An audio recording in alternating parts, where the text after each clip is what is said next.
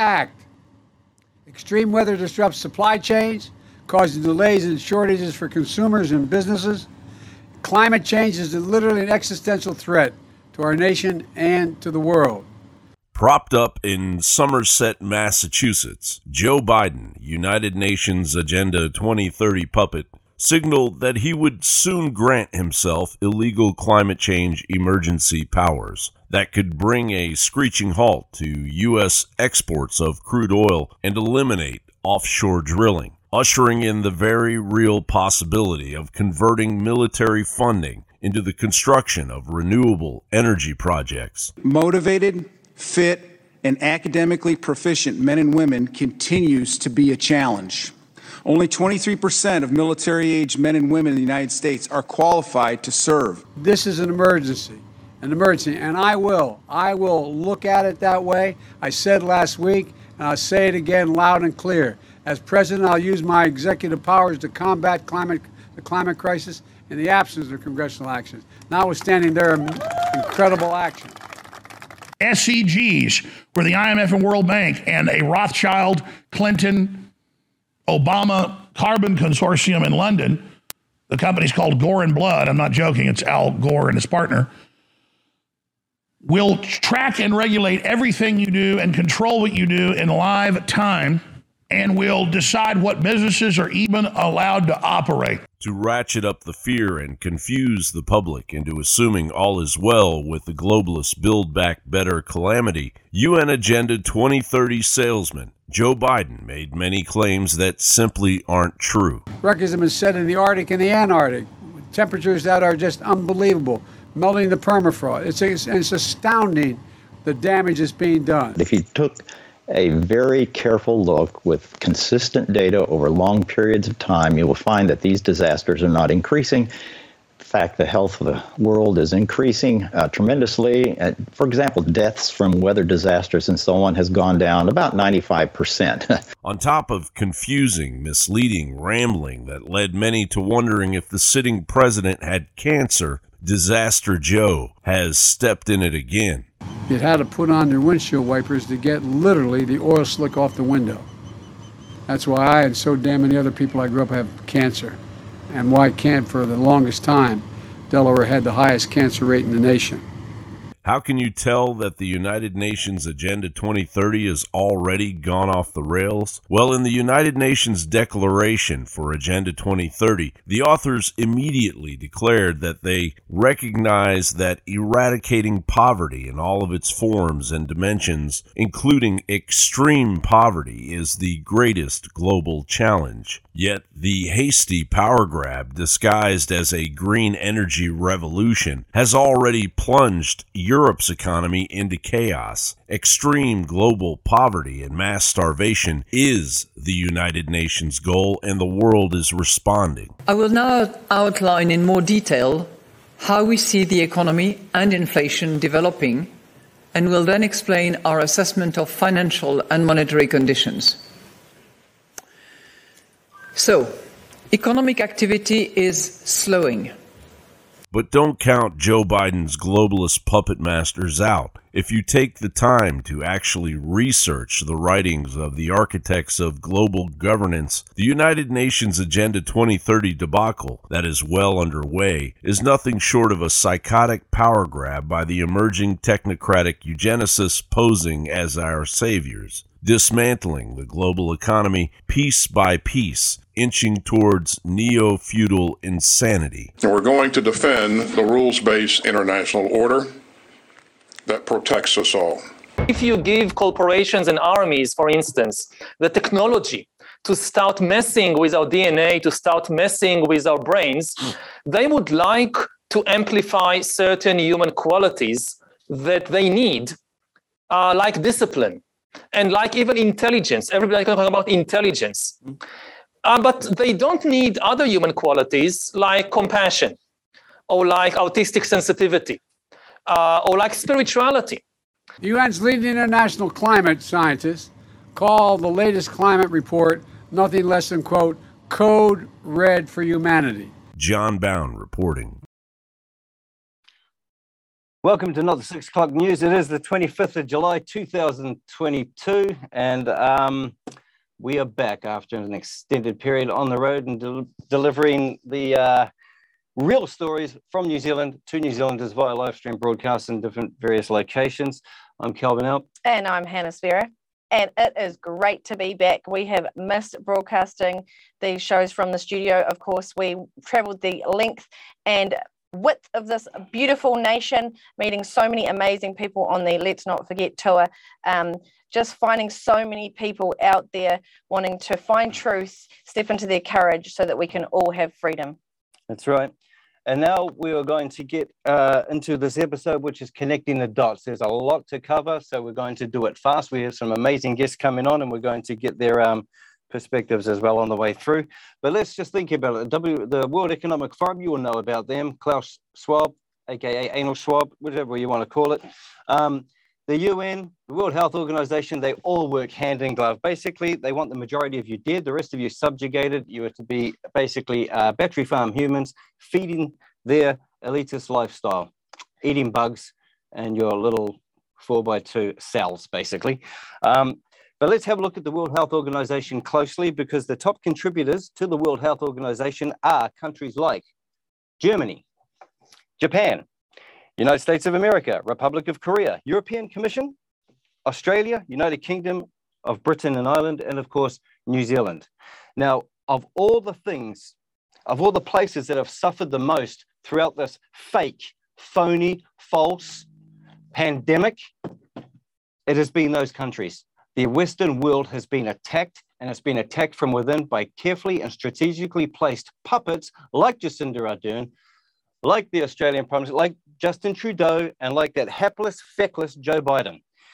Um, now, that's just the member countries that contribute a lot of money. Let's have a look at the private interests that are behind these people as well.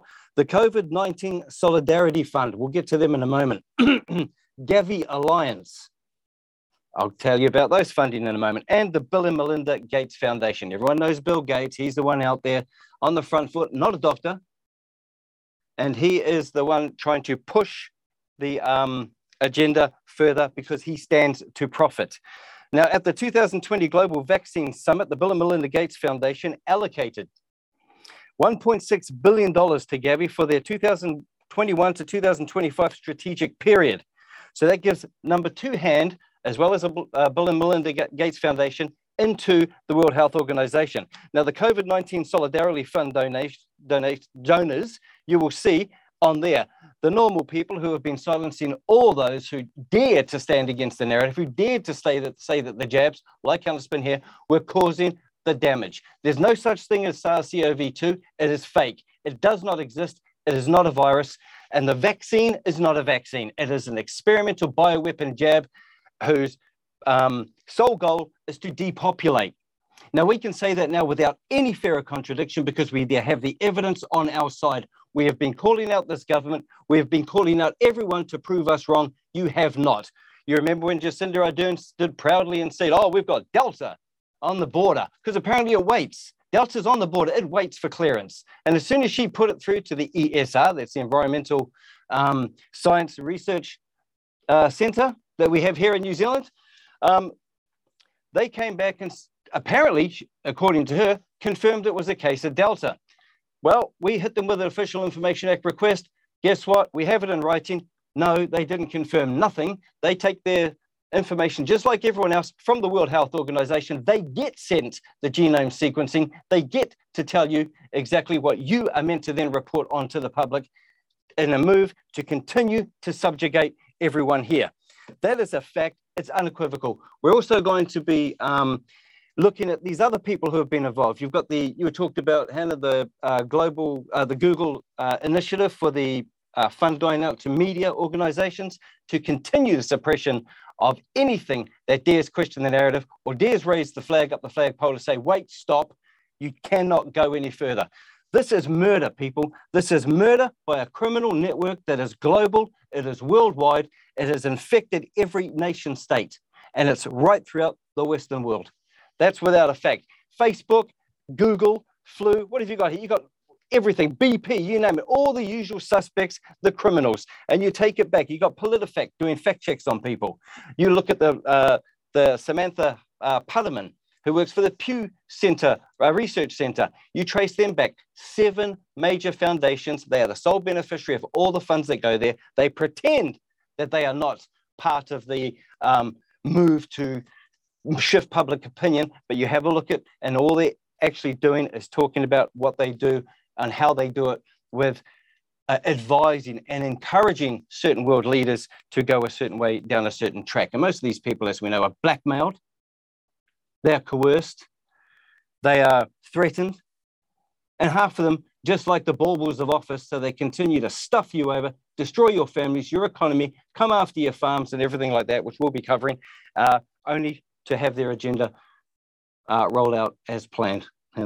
Well, yes, and of course, um, after um, this whole COVID uh, scandemic, um, they are now pushing, as you saw on that opening video, that um, John Bowne video, uh, the climate change narrative. Now, this is another example of how the deep state, with their alliances, are using fake science to take away our freedoms because that's what this whole thing is about because they always do problem reaction solution. They create a problem and that problem generally comes through your six o'clock news and then they offer um, you know you you want a response you want help and then they offer the solution. It's like in new zealand we've got you know got all the crises happening um, the health crisis teachers crisis um, you know the the firefighters every single part of this country is in a controlled demolition right now, including the economy. Now, um, of course, this is what we've been calling out for the last year. We knew that they would start rolling out these fake variants. Um, it's today, of course, the foot and mouth uh, doomsday uh, variant is on its way to New Zealand, and of course, that is going to be another way that they just create more fear in this country, so that they can bring in more control and actually start really um, shutting down farms and potentially even culling um, herds that's exactly what they'll be doing because they want the farmers by hook or by crook. They want those farmers off the land. You remember when they started with the SNA, significant natural areas and areas of interest now. They told, they, I mean, one farmer up north lost 90% of his farm. And here's how it works he has to pay for the price of cordoning that section off. He still has to pay the rates, pay for its upkeep, but he's not allowed the beneficial use of it. Meaning he was going to what? lose money, get into debt, and have to sell his farm. And guess who's going to be ready in, in the wings to buy it off him? And back um, back in April, over in the UK, farmers were actually being uh, offered huge sums of money by uh, their government to actually retire from farming or um, sell their farms. So there's definitely concern about that. And um, one farmer who is not standing by uh, taking this sitting down is Farmer James. Many of you will know him. He recently went on tour as well around the South Island, and he came across a variant, Kelvyn, that I think you and I probably experienced too um, on the Let's Not Forget tour. And um, that is a very dangerous variant, and you should all watch out for this. Let's roll. No, but before we get to that, let's just carry on a bit more onto the actual um, fake oh, virus. Yes, and let's hear from an expert who actually knows what she's talking about. She is a virologist. She's calling virology a fake science. And I'm calling out Michael Baker, that redhead witch Siouxsie Wiles. I'm calling out Shaun Hendy, and I'm calling out Rod Jackson, all you people who get trotted out over the six o'clock news. That's why this is not the six o'clock news, because you're only getting facts and evidence here, you muppets. Now, this woman, um, Pamina Wah, she has got a PhD in virology and immunology, um, and she's also had clinical experience. And this is um, a small part of the interview she did recently with Reggie Tremblay. Uh, you can find that on BitChute, and we will definitely link this in the description below because you really need to go and watch this full interview. It's absolutely phenomenal. She does a great slideshow. So let's just see this little clip um, about the virus that they have created. SARS-CoV-2 doesn't exist. Nobody has ever isolated, and I'm getting to that. Nobody has ever seen it under a microscope. We have never isolated it. All we have is some fantasy computer genome. That's it. Um, so virology, is it fraudulent? Is it a fraudulent field? The answer is a resounding yes. Like, yeah, and a virologist is telling you this. So how so the million dollar question is how do virologists isolate purify and characterize a virus in the lab this fraud has been followed since 1952 thanks to virologist, virologist John Enders and his fraudulent poliovirus isolation technique. This has been going on since 19, the 1950s, folks. In other words, virologists do not really isolate viruses at all. Okay? It's a they they've never isolated any virus. They've never isolated polio and they've never isolated SARS-CoV-1, MERS, HIV, and now SARS-CoV-2 has never been isolated. So there's a correct way to isolate a quote unquote virus. That's the gold standard. It's called isolation, purification, characterization, and causation studies. This is the gold standard that should be followed, not just in virology, but anything, bacteria, fungi, etc. And they haven't done any of that. What you do is you write to your government, the your human, your health department, and you say, hey, I want proof of isolation, purification, and characterization of SARS CoV 2 that it exists. I want a paper, a peer reviewed paper, or um, pictures or anything, you know, electron microscope pictures of the virus. New Zealand's Crown Research Institute, the Institute of Environmental Science and Research, uh, once again equates isolation with culturing and this time admits again to having no record of isolation of SARS CoV 1 or 2. So we've been saying this from the start. There is no virus. There never was. All they have done is created hysteria. They've weaponized fear. They've put brother against brother, families ripped apart, and they're coming after everyone. This was a massive psychological operation of which the majority in the beginning failed. And those that did catch on, but they had a lot to lose because they're trying to weigh up do I take an experimental jab, which is basically a bioweapon for depopulation, and take my chances just so I can feed my family and keep food on the table and pay the bills? Or do I say, no, I don't really want it, and therefore lose everything anyway, which is exactly what the government wants? It's one hell of a choice. That's like being caught between a rock and a hard place. It's not a good position to be in. That's coercion. The government, as we have said time and time again, are guilty of mass democide. That's when a government gears up to kill its own people. Now, this is not hyperbole. This is a fact. I've called them out. I've begged to be arrested because all of the court cases we have had to date have been what? Judicial reviews. You don't get to get the evidence. You don't get to cross examine. You don't get to say to them, show us this bloody thing exists because it does not. So, um, the, the, the really thing that we need to look at now is the next stage of this great big lie, as we've said. And obviously, um, climate change is part of that. It's another fake science. And um, as I said, we've got a video now because they're, they're creating all these variants. They're trying to create so much hysteria that people are just, they're just living in fear and they can't use their logical brains anymore. What we're trying to do is bring you some knowledge because forewarned is forearmed. And so long as you've got the knowledge, you can make informed decisions and make better choices. And the more people that wake up and the more people that say no, uh, the, the less power these few people are going to have because it really is um, the man behind the curtain. It's like the Wizard of Oz. You know, once you get to that the end of the um, yellow brick road and you get to the um, Emerald City, it's just a really scared little man behind behind the um, curtain. So that's what part of this show is about, and so many other awesome New Zealanders and people around the world uh, wanting to expose us. We've recently joined uh, the United Free Press, so we're great. Um, we're really honoured to stand with some great people uh, around the world in the UK, um, who you know, Rebel Media and um, GB Resistance, um, iconic, iconic, yeah, and um, they these people are all working really hard to to bring the truth because as we all know the mainstream media is hugely complicit in this and they um, just like to spin us lies at six o'clock. And that's of course why you were so patient and you're watching um, not the six o'clock news. So let's get Hang to on, before we go one more thing. Think about this. Let's throw a bit of logic out there. Stay with me here. So we know now and we've known for forever the SARS-CoV-2 is not a thing. It's just a drummed up uh, problem to make you react weaponize fear against you and have you run to the mythical savior, Bill Gates and his cronies, World Economic Forum, and the, and the um, plans they have for you. But the government, this government, apart from buying into all of that and knowingly, they are knowingly coming after you and knowingly causing carnage, they are still insisting that you go out and they get you get your RAT test and your PCR test, which is not a diagnostic tool. It was never meant for that. It doesn't actually pick up any viruses. It is a complete lie.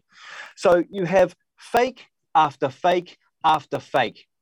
You have, and we put out a press release on July 15, uh, July 15th this year. We stated exactly that. You have the absolute right to ignore every single law since this whole scamdemic started all these public notices, this, these maskings, these, these social distances, don't talk to your neighbor. Why do they want you to talk to your neighbor? Simple, because then you start realizing they're full of shit. The game is up. Well, we've known it for a while, and now a lot of people are getting on board. And you know what's worse? People are getting killed by this. And a guest on the show hmm. will be another one who later, when we bring her on, she will be telling you exactly which way is up on that front. Yeah. So, and the other thing that um, we should probably point out as well is that so there's a lot of people waking up to the mainstream um, lies. So they've also created another false narrative, which is the Wuhan lab leak theory, which where they're saying that they've created this virus that they bioengineered in the lab. And we've always said that it's not actually the virus that they're bio uh, weaponizing in the lab, it's actually the serum and the jab. So when people start waking up to the mainstream narrative, they then start looking for alternatives. And of course, even Vanity Fair has started talking about uh, the Wuhan um, variant or the virus that they've engineered. But the fact is that both those trains of thought end up um, still thinking that the that the that the jab is the answer. And of course, um, you all know that it's not because you're a very smart audience. So we're ready to move on to the next video. In a moment, just uh, just to make it a, a, public notice here, we were actually previously offered a substantial amount of money that would have had us on the air with all the bells and whistles and all the key people to um, back us if we had have pushed this Wuhan lab theory. And they wanted editorial control of this show. We turned them down because we'd rather be broke and maintain our integrity than sell out like all these, these hypocrites with stuff and Radio New Zealand and TV1, TV3, and all those other yobos. So uh, we're glad we didn't because we're funded by you. This is a platform we've always said for the people, by the people. And um, shit, we do need your help. As you can see, uh, we're a bit late getting started. We had a few uh, problems, but we're back and we ain't going to stop. We've got our foot on the gas as well because it is a race to the finish line. And I believe we, as a nation, can win. Yes, and so it's great to see so many New Zealanders starting to stand up and find their voice. And one of those people is Farmer James, like I said, and we've found so many new variants, and he's got one that I think um, maybe the government's actually worried about. Maybe you don't need to be worried about this one. One thing that everyone's a bit worried about is this new mask, exempt. well, not mask, this new mask we're all going into schools. And I'm just here to let you know, I've just come down with a bit of an issue. I've got a bit of a bit of courage, a bit of courage, and I think I might have spread it around to about a thousand odd people around the whole of South Island. And if you guys think you might have been affected with this courage as well, you might just tell your teachers tomorrow, or your kids' teachers tomorrow, you might just say, Oh, sorry, sorry, I've been hit with a case. The new variant is very strong, more easily transmissible than the other things, than the Omicron or whatever it's called. It's called Courage. Courage 2022. So if you've been hit with a bit of Courage 2022, the whole face nappy gone. It's not a it's not a law. It's just a recommendation. I recommend you get some courage, and I know there's plenty of courage out there, and you go spread it around, and you make sure that your kids take it off. Yeah, we found um, that our team around the um, when we travelled around the country came down with a huge bout of um, the courage variant, and we spread that far and wide. Um, so great to see. Uh, th- that message getting um, pushed out there because of course yes it is term three start um, so schools went back today and there was a lot of um, pushing of the mask mandates again this last week. Jacinda ardern coming down hard telling the schools that um, they should start pushing the kids again to wear the masks. But uh, there was a bit of hypocrisy wasn't there kelvyn? There was indeed. In fact jacinda ardern decided as you know and she blamed of course the photographer of all people um, she was asked if she would take her mask off to uh, stand there with some sitting MPs and a few others. You know, we'll, we'll play that clip and then we'll come back for comment. Yeah, not even a week after after the government virtually dropped to its knees, begging Kiwis to wear their masks more. The Prime Minister has posted a picture on social media of herself, the Governor General, sitting MPs, and 120 youth parliamentarians inside in the beehive, and only a single person is wearing a mask. We showed this photo to epidemiologist Michael Baker, and he was shocked. He says it's leaders' responsibility to mask use, especially indoors, because as a nation, our mask use is slipping to the point that this very same afternoon, Speaker Trevor Mallard emailed the entire parliamentary precinct telling people to wear their masks. And that's how deadly the virus is. There is our Prime Minister standing in a room of over 100 people, um, young people. She's putting young people at risk. But do you know what? I want to say thank you, Prime Minister. Thank you to all those. Um, MPs and all those youth MPs that were in Parliament because you guys showed us we actually have nothing to be scared of. Because if it really was that dangerous and that deadly. You guys would never have done that. So thank you for giving us the courage. You're clearly continuing to spread this courage of 2020. I love it. It's great. That's a bit tongue in cheek. I like that. Sarcasm, in case it's lost on you, Jacinda. Okay, and you notice they said they're with sitting MPs. They call them sitting MPs because none of them stand for you. That's just a fact. Now, of course, um, there has been a lot of confusion this past week in alternative media circles and um, out there. A lot of concerns uh, from parents as well because there has been some talk about lockdowns uh, happening in schools and potentially 72 hours uh, where parents cannot actually access their children. Now, um, we we spoke to a woman uh, who has done the research and she's looked at all the legislation and it doesn't all come from you know in the same way. So it's not necessarily easy to, to pinpoint and um, to understand. But this whole thing was confirmed and we did um, get a letter sent to us on friday from uh, rangitoto college. And now we actually confirmed today that this is a genuine letter. Um, and at the start of their letter they actually talk about um, wanting to implement the, the mask mandates again. Um, and of course, this is uh, you can be exempt uh, if you have an exemption pass, but of course, we know you don't need an exemption. now, the other very concerning thing is that um, on uh, the 9th of August, they will be holding a lockdown um, practice procedure with their children, and the parents have been advised that they will not be getting any information. Uh, they will have to look at social media and the website if they want any updates, and they will not be actually allowed to come to the college. And uh, just so that no disinformation gets spread, they will not be able to reach their children on their mobile phones unless the teacher gives the go ahead. So, this is actually very concerning. Now, they have put down the reason for this being the Christchurch um, situation as that happened a few years ago. Now, there's also questions around that whole situation, but uh, we'll leave that for another show. So, they use a lot of crises uh, to start putting a wedge between parents uh, and their children and giving more and more control to schools, which, of course, are run by the um, the government. So we will hopefully have a guest on later this week to go through more of this and actually break down the legislation so that you can see just how your rights as a parent um, are being whittled away as time goes on under these staged crises.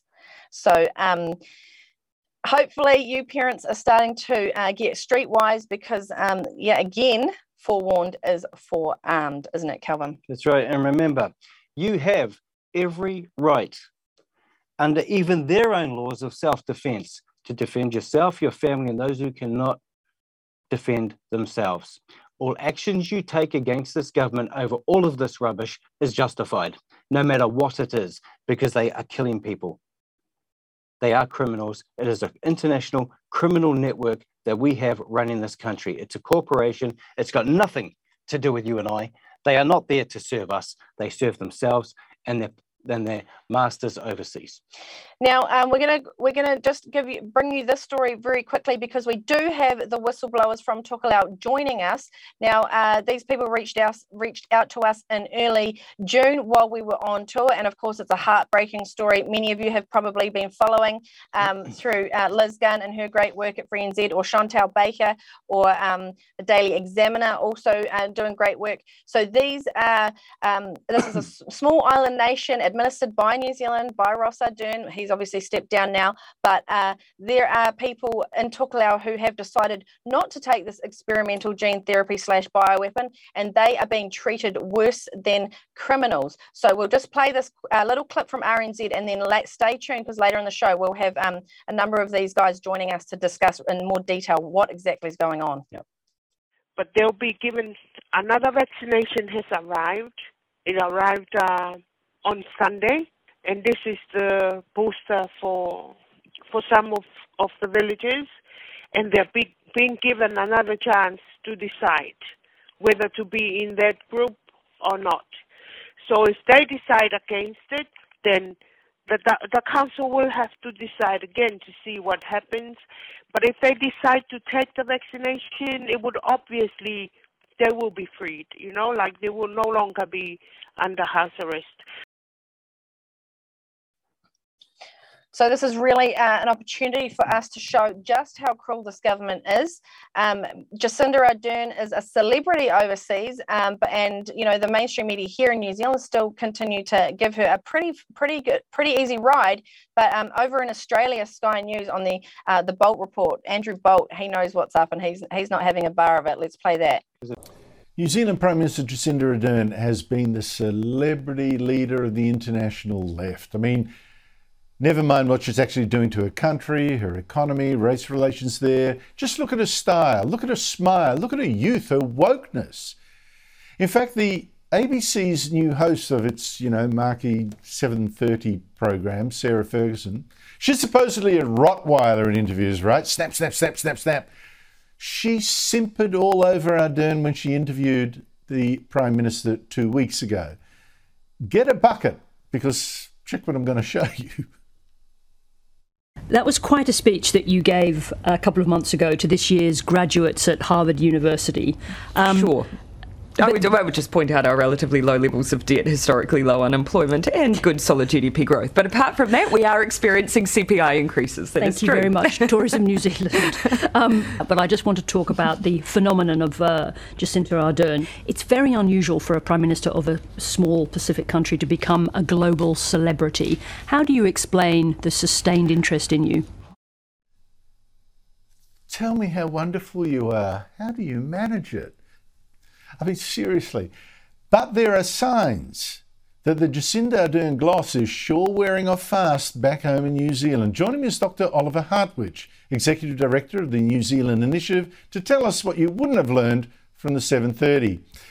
Dr. Hartwich, thank you for your time. In Australia, we think we've got a huge problem with inflation 5.1%. We're really worried. New Zealand's inflation is not 5.1%, it's 7.3. Why is that? You're right, Andrew. It's 7.3, and that's just the official figure. It would have been probably 7.8 or maybe 8% had the government not delivered a temporary tax cut for fuel. So we are now looking at an inflation scenario for New Zealand, which is among the highest in the world. And you asked, why is that? Well, two factors. One, the government is spending a lot, and it has actually spent a lot more since COVID. But the other factor, probably the even bigger factor, is our Reserve Bank, because over the last couple of years, the Reserve Bank has more than tripled its monetary base from a level of just under 15 billion New Zealand dollars in February 2020 to about 53, 54 billion dollars today. So this is quite an aggressive stance by our Reserve Bank. We initially had a quantitative easing program, that is money printing of up to 100 billion. They stopped midway through because they could already see that they're overstimulating the economy, but they're still stimulating the banks. They are still doing a so-called funding for lending program, and that means they're flooding markets with cash. That cash is trickling through the economy, and that's why we have this inflation in New Zealand. Did you all need to race out and grab your bucket when you heard Jacinda Ardern, Ardern talking the glowing things she talked about? You know, we have great employment figures. Uh, no, we don't. Our economy's great. Uh, no, we don't. We're in the toilet. And a whole host of other things. In fact, that woman has never met a single election promise. But for some reason, the bought and paid for media elevate her like some saint. It's like she's the knight in shining armor on a white horse coming to uh, save the day, when really she's a prick and rusty metal uh, and she's in a Studebaker. Um, but you know, we are making inroads here in New Zealand uh, because not only did um, Counterspin Media get a mention on the platform the other day, uh, Sean Plunket had to concede that during the Wellington um, protests that more people were actually tuning into Counterspin Media than were watching the mainstream. Um, another group that's doing uh, great work here in New Zealand is, of course, the New Zealand Doctors Speaking Out with Science. Fantastic. And Dr. Max Shelton had a great interview on uh, the platform as well With Paul Brennan? And um, of course, now we've got a great video that we'd like to play um, from Dr. Cindy de Villiers. This is Cindy calling out Cindy. Ardern, if you have any semblance of humanity, you will resign and you will tell New Zealand the truth. If you are unable to do this, God help your soul.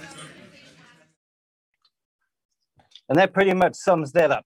Um, she is echoing what a lot of us already know. Not only just, just does Jacinda Ardern have to go, but her whole damn government, including every single Muppet in Parliament, all 120 who refused to meet with all of you who went down to Wellington to stand up for your rights, for your freedoms, and for the Kiwi way of life that has been eviscerated before your eyes. And as we uh, look overseas, of course, uh, those of you who know where to look, you will have seen the Dutch farmers rising up, and so many more farmers in Spain, Germany, um, all around the world. They are now rising. So we've got a, a, a compilation of uh, what happened this weekend overseas with the farmers. Let's play that tape. The whole world goes Dutch. The Dutch farmers have called and the world has answered. Today is a special, big, and united day for the Dutch farmers and the working people around the world. The first time in human history, the world has seen united farmers. Here is what's happening in the Netherlands and around the world on the special day of July 23rd. Great demonstration of the Dutch farmers, truckers, and their supporters in Amsterdam. The Dutch truckers convoys are playing the sound of freedom. While thousands of people from many countries are marching on the street of Amsterdam to send a message, say no to poverty, tyranny, WHO, and the World Economic Forum, because they are planning to stop you if you don't comply. German farmers and supporters are also taking to the streets with a clear message. Say no to the Great Reset, no to the Agenda 2030, and hold the lying press accountable. People in Australia and New Zealand are marching to the street chanting, no farmers, no food. In Brisbane, Australia, a huge protest have broken out all over the city, with people holding signs that say, I support Dutch farmers. In Auckland, New Zealand, people are taking to the street and blocking the road like never seen before. Canadian convoys across the country also preparing for an event called We Move as One to show support for the Dutch farmers. French people have also been blocking roads since this morning against the global agenda and price rise issue. Italian farmers are also taking to the street and bring large milk cans to tell the club politicians that this is not milk, it is our BLOD, attention. In Austria, thousands of protesters have taken to the street to support the Dutch farmers and against the corrupt politicians. Thousands of Sri Lankan people are also protesting against the newly appointed president because they don't want anyone deeply involved in the World Economic Forum. At the same time, the bad situation in Panama has turned to the 18th consecutive day. Right now, many supermarkets in Panama are completely empty, and food shortages are worsening in the country. Many markets have closed in the capital due to the lack of supply. So the global agenda is feeling like the white turbine in the US today. It's clearly a global movement, but the mainstream media is still turning a blind eye to it. Thank you so much for watching and see you later. And that is thanks to Daily Hot, The Whole World Goes Dutch. Such a great compilation. It just sums it up beautifully. And uh, did you catch all those scenes from New Zealand? And yes, we saw that Counterspin viewer there with the Counterspin hoodie on. Great to see. Um, and of course, the video before that of um, Dr. De Villiers, that was thanks to Free NZ and Liz Gunn. Now, this next one that we want to play is General Flynn, who recently addressed uh, the, the Dutch farmers in Amsterdam understand what it is that we are about. We, Australia, Brazil, France, Italy, the United States, and now Holland. The people everywhere are engaged in peaceful resistance against the globalist elite. To the people of Holland, we stand with you. We encourage people everywhere to unite, stand up, step up, and speak up. Post and share the flag of Holland on all your social media sites. Make sure that the people around the world know that we stand with the Dutch farmers as they fight for their freedom and their abilities to be able to provide food for their families. Today we are all Dutch farmers. Your struggle is our struggle. We applaud your courage and we fight to defend your land. Your ability to farm and your freedoms are under attack and we're going to stand with you. So God bless you. God bless Holland and thank you so much.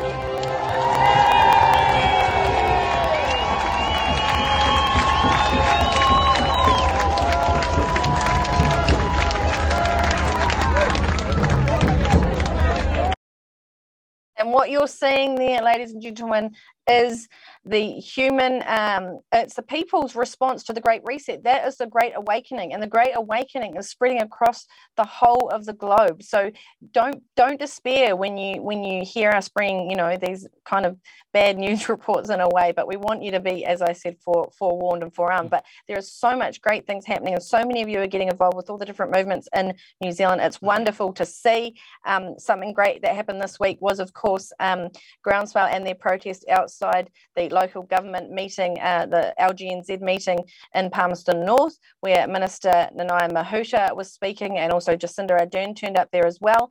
Uh, what happened there, however, was, of course, uh, and that's Groundswell wanting to stand up as well. One of their big things at the moment is stop um, complying with their their census, looking for statistics on your farm.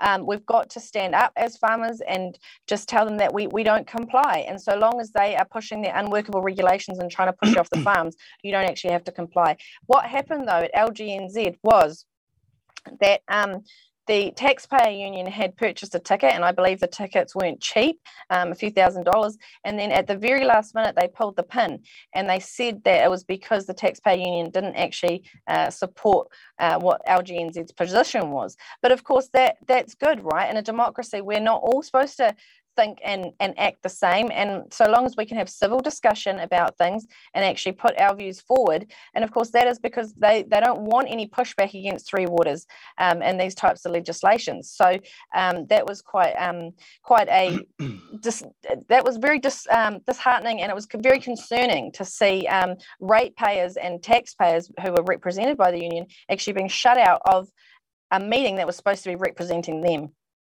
That's right. And uh, let's just dispel a rumor right now.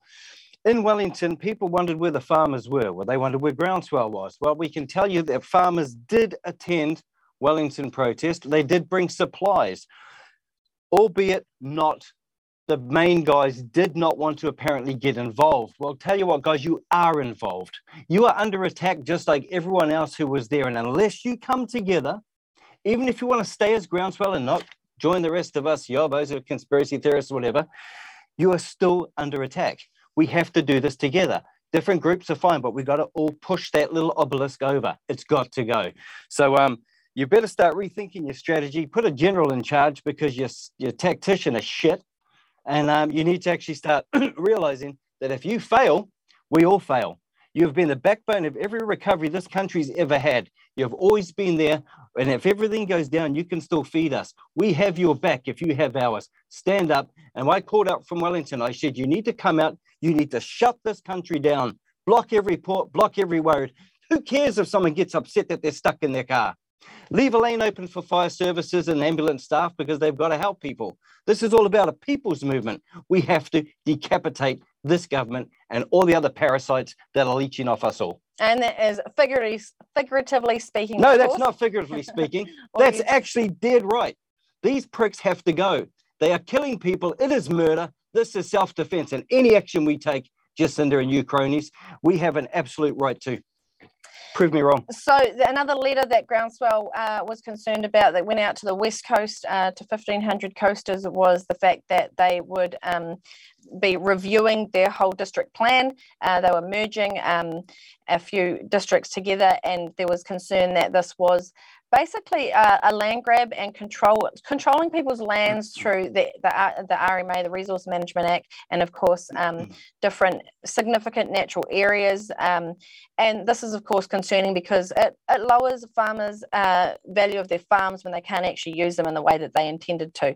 So um, there are a whole lot of meetings happening on the west coast starting this week. So check out uh, the council website, um, and I think it's time that you know you all got out there and actually started voicing your opinion at these meetings because the last thing they actually expect you to do is turn up. And hey, we know that often these kind of um, consultancy meetings are towards the end of the road of their whole planning stage. But you know, we've got to get our local, um, we've got to get control of our local meetings and our local councils again. And great to see uh, Voices for Freedom and a whole lot of other groups actually pushing to stand in local council. One of our guests, Donna Pokere-Phillips, she'll be coming on. She's she's done a lot of um, work in in local uh, council, and she'll be standing again. So that's one way that you can get out and make a difference in this country. Because we all know that consultation means this. We're about to do this, and it's going to wreck your life. You've been consulted. That's it. That's how it works. That's the consultation process. All right. So the last uh, story that we wanted to bring up was um, the whole Russia-Ukraine situation. Of course, um, this is another. Um, what shall we say? It, it's it's it's the tail wagging the dog scenario. Uh, if you've seen that movie, you'll know all about it. Um, and back in April, the Kremlins were actually mulling over a Nuremberg-style trial uh, based on the World War II trials. Now, I'm just questioning, you know, we, we know we can't believe uh, the way that mainstream media spin things, but my question is, is this, because we know that the Ukraine's uh, been housing a whole lot of bioweapons, there's been a whole lot of child trafficking, a whole lot of money laundering uh, with close ties to Hunter Biden and um, Joe Biden himself, and of course Hunter Biden's laptop and his whole iPhone contents um, doing the rounds about a week ago. So these people are up to their eyeballs in filth, and they are the criminal syndicate. So is it going to be, in fact, the Russians who bring all of this to court and actually um, and hold some really serious trials? I don't know. I'm just questioning it. It's just something to watch. Um, we're going to do some more digging on that. If you've got any leads or information about that, we'd love to hear it. Russian contacts I have in the Ukraine. Uh, he, he, contacted me from Kazakhstan, where he is at the moment. He said at least six biolabs run by the US were found in Mariupol alone, and that injuries, injured soldiers on the battlefield on the Ukrainian side were being taken away, organs harvested, and then bodies burnt. We are developing that story. We want to bring that to you. Uh, if we can get to Russia, we will go there to get first-hand footage of it because we believe in facts and evidence. And believe me, I've uh, done jobs with this guy over, overseas. He is solid as as they come. So again, we will uh, come and we will have that backed up.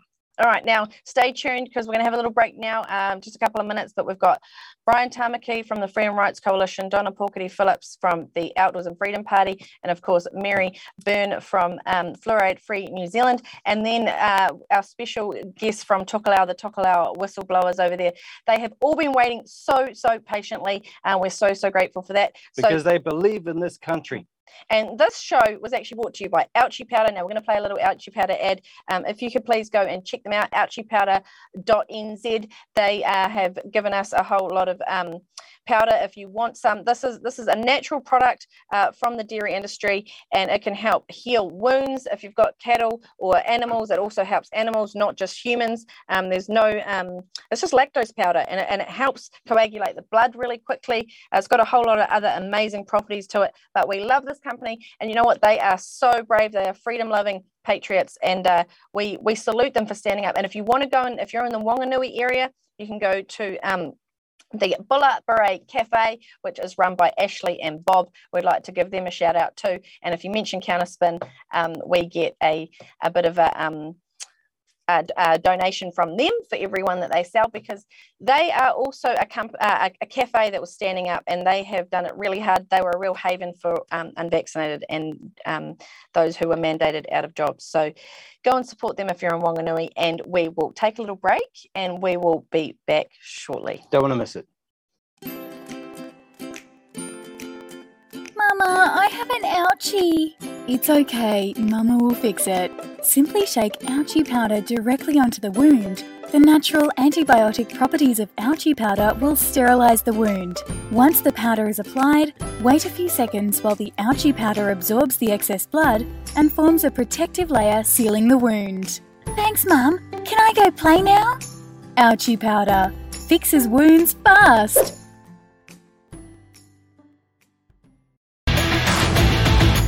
People.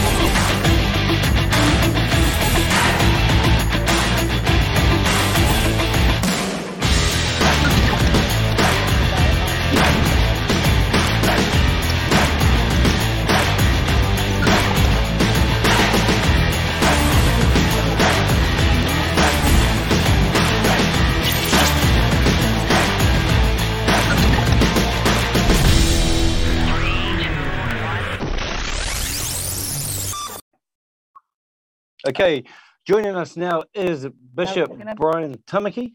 But Uh, before we but bring him- before we bring him, before we bring, who's going to go? You go. Tell it. You go. Okay, but before we bring him on, we are going to play uh, a mainstream media um, piece that was played on Newshub. It was actually, uh, I think, a very fair um, and balanced piece. I think they um, gave not only um, Brian and the Freedom Rights Coalition the chance to get their point across, but also um, people that attended, freedom-loving New Zealanders, were actually able to say why they were there.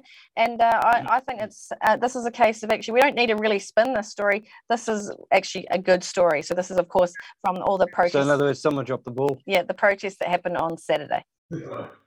Tēnā tātou katoa, good evening. Auckland police are expecting to prosecute a number of people for protesting on Auckland's motorway today.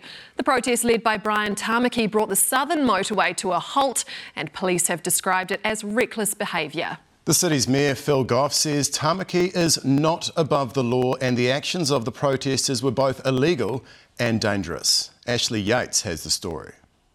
Human gridlock, replacing typical Saturday vehicle traffic on Auckland's southern motorway. Over a thousand people spilled out onto lanes, proudly guided by protest ringleader Brian Tamaki. They said their intention was to cause major interruption and disruption, and they have. A key piece of Auckland's motorway now utterly deserted and closed off to traffic. Police not intervening, but keeping a close eye on the ground and from the sky, cutting off vehicle access to the motorway on surrounding streets, with motorists caught in the crossfire. Motorway's all blocked with the protest.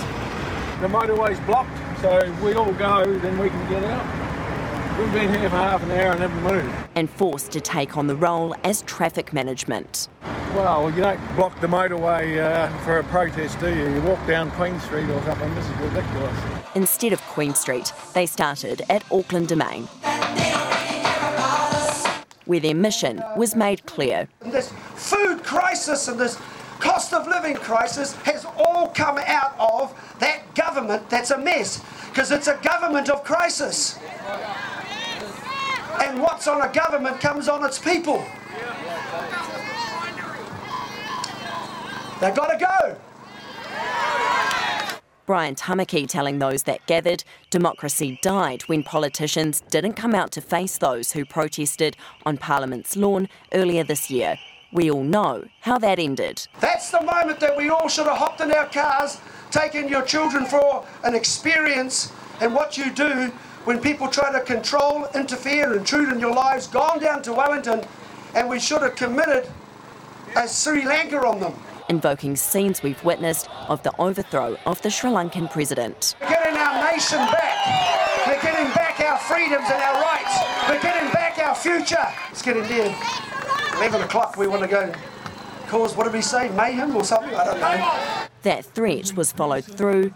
They marched. protesting about the government and its overreach in everybody's lives. It's destroying everybody's lives. Everything. Three Waters, um, health system, education system, everything. And I'm about wanting to see change take place because I don't like, like what's going on currently at the moment with some decisions that the government and those in power and authority they're making on my behalf. Through the domain and onto Khyber Pass Road, entering the motorway before exiting at Gillies Ave. The group then turned around. We stand on your behalf today! Bikies led the pack onto the northbound on ramp. Newshub filmed protesters throwing water at oncoming traffic before an impromptu haka was performed. Then traffic was brought to a halt yet again by a convoy travelling in support in the opposite direction. Protesters also marched in Wellington and Christchurch with the same demand. So our country's in crisis. So there's a crisis of living, a crisis of fuel, a crisis of food. There's a crisis, and the main crisis is in, in Parliament. So we need change. The only immediate change was inflicted on businesses, especially in Auckland's Newmarket. Regular Aucklanders and small business owners ultimately be the ones once again who are paying the price for a protest. Auckland Mayor Phil Goff is demanding police take action. Well, Mr. Tamaki seems to think that he's above the law. He's not. What his members are doing at his request uh, is illegal, it's dangerous, and it's unnecessarily disrupting the lives of others, just trying to go about their ordinary lives. I've, I've talked to the police uh, uh, about this. I hope that they will collect evidence and that they will lay charges for what very clearly is an illegal act. An act, he says, not only disrupted traffic, but put lives at risk. Kia ora, Ashley. You've had a statement from the police. What have they said about the behaviour of the protesters today? Laura, police say they will review the actions of the protesters with a view to prosecution for being on the motorway. As for organisers themselves, well, police have labelled them as reckless. Police say while organisers did issue a release last night explaining the protest and saying that there was going to be a protest, police say they failed to engage uh, with the organisers, or organisers failed to engage with police rather, about what that action was going to be. Police say that this was extremely disappointing as it put staff uh, which meant staff had to move very quickly to ensure all road users were safe. Ashley Yates, kia ora. There we go. We just thought we'd uh, put you to sleep there for a minute. That was um, that was a make up your own mind one. But uh, we would like to welcome uh, Bishop uh, Bishop Brian Tamaki to the show. Some people love him, some people hate him. But there's one thing you can't do is deny him. Welcome to the show, uh, Bishop Brian. Hey, Kelvyn, how you doing? Not too bad. Long start, eh? Oh, tell you, it was uh, we we got out the gates. Got out the gates after a little Yeah. while there. Good on you. You stuck with it. Yeah, we did indeed. It's perseverance, isn't it? It's exactly what we have to do in this country to save it. Perseverance, against trolls and all. Now, you've you've done you've you've closed down you closed down the motorway in the march. I was actually quite impressed with that. I was actually thinking, hey, why not just add a couple of trucks there, pop the tires, and, and just block everything? But um, baby steps. What do you think it's going to take for us to remove this criminal element that's got control of the country? Well, you said it before, and the real crisis after all the crises we're facing, the biggest crisis is this government. We all know that. They've got to go. Um, the political establishment, the whole system needs reforming and replacing with decent people who know what they're doing. But what we really need, Kelvyn, now is for every New Zealander that counts themselves that 50% that says that they're fed up with um, Jacinda and the government, they need to show face and it's all over we can begin then to dismantle um, what has destroyed our country, what has damaged it, and then begin to get back to happy days again, getting our country back and restoring the pride and the patriotism back in New Zealand. Yeah, exactly. And I think they've got a backup plan as well, because as you know, they've weaponized racism as well. Oh. They've Māori against European. And that is not a good thing. We all used to get on. Let's face Yeah. it, we're so cross pollinated in this country, as I've said before, we could be a bloody garden. You know what I mean? So there is no pure blood anything. Hell, I'm Irish Scots. So someone jumped the bloody lines there too, didn't they? Um, what do you think it's going to take for people to realize we aren't the enemy? We actually have the same hopes, dreams, and wishes for our children Yeah. as the next person. And I think that's what needs to be focused on. What do you think? Well, that's right, because I think most Kiwis now here have had a taste of the New Zealand we had. And even though it had its flaws, that's what we've got to do. We've got to get back safety again, where people feel say, not a million people want to you know, take off and, and um, scarp the country because they feel it's no longer livable. The cost of living, high, fuel, it goes on and on and on. But it doesn't take much to tip these scales, Kelvyn. Yeah. We can do this. We can have a major upset before even the election again if we just could unite all of these people who feel dissatisfied about this government. They just need to show up, join us on the 6th of August at the, at the Auckland Domain. Fit a million people in there. So if Aucklanders are fed up, businesses are fed up, and I'll tell you what, you can't trust this lady and those um, incompetents up there because, or down there, they'll pull any old trick. They'll have us thinking monkeypox and all sorts of stuff. But you know what? We need to get together. That's what it is. Unite. Put our differences aside and let's think about a better future for, you, as you said, our children and the economy and the way we live. That can be flipped in a moment. Yeah, and the, the fact that you're able to hang on with us and, and come on the show at a late stage, and, and credit to you for that, and thank you very much. Um, the cops have obviously haven't come and hauled you off in handcuffs, you know, after your motorway ex- ex- escapade. We thought they would. Mm. Um, have you? What other plans apart from the uh, August the sixth in Auckland, and of course uh, August thirteenth Christchurch, and the twenty third Wellington? What other plans do you have, without giving too much to the enemy, of course? Uh, do you have to actually push back properly? Because a lot of people are getting sick to death of turn up somewhere, rah rah rah, hold the banners, get Yeah, forth, yeah. and then going home again. Nothing changes. But we think we've got to move beyond protest, mass civil disobedience, maybe shutting everything down. What do you what do you have planned, uh, without going into too much detail, to actually help bring that about? Well, you're right because I mean I'm not a person either just doing. I always go out with multiple um, motivations, and um, again I think there's only two real solutions, and getting New Zealand back again and cleaning up this political mess. Now, Parliament's off. That's that whole political is, um, establishment has distanced itself from the people. We've been left out for so long now; it's declined, and um, we need a party that's going to rise, united with the same like-minded people who believe that we can actually take the next election, cause one of the most amazing upsets in political history in this country, and we can. If we all decide that what we got now we don't like, we don't like where it's going, so they've got to be ruffled enough to get off their. Um, I'm a bishop, by the way, so I can't. Okay, get off their asses. Yep. that's it. Thank you. And um, and you know, get out of their house. Just leave it. Just have a day of business, and and then come and stand with us because, believe it or not, it's numbers that's going to do that. But if that can't work, a political a political movement can, and that can really put us in a position where we cause a massive disruption. Um, I believe we've got the wherewithal to come after, to put something in there that can be. Um, there's a lot of people that are onto it, you know.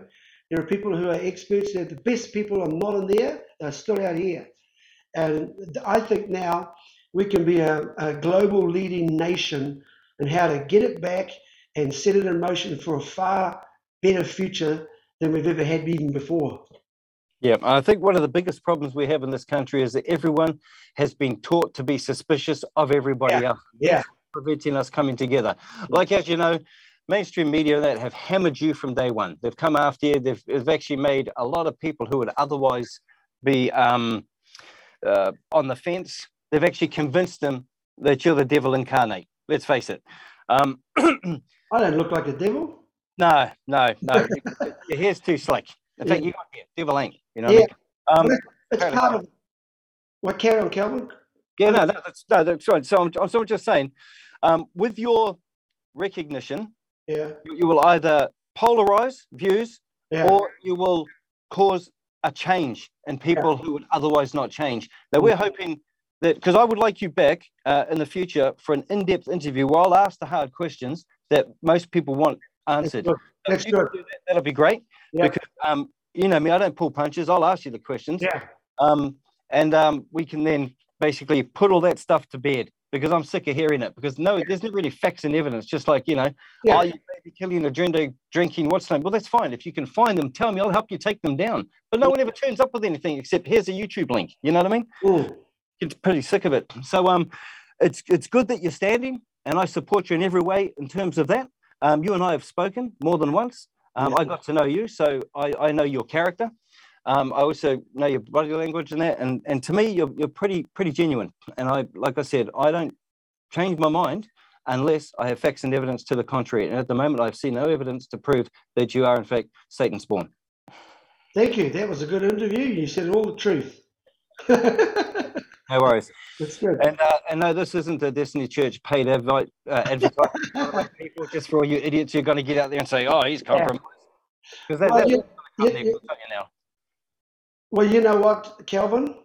Um, I believe if people really want the change that they're talking about, they really want this government out, they don't like what they're doing, you know, they can't be typical Kiwis. They can't just sit on the side in silence and watch a few do it and then criticize us.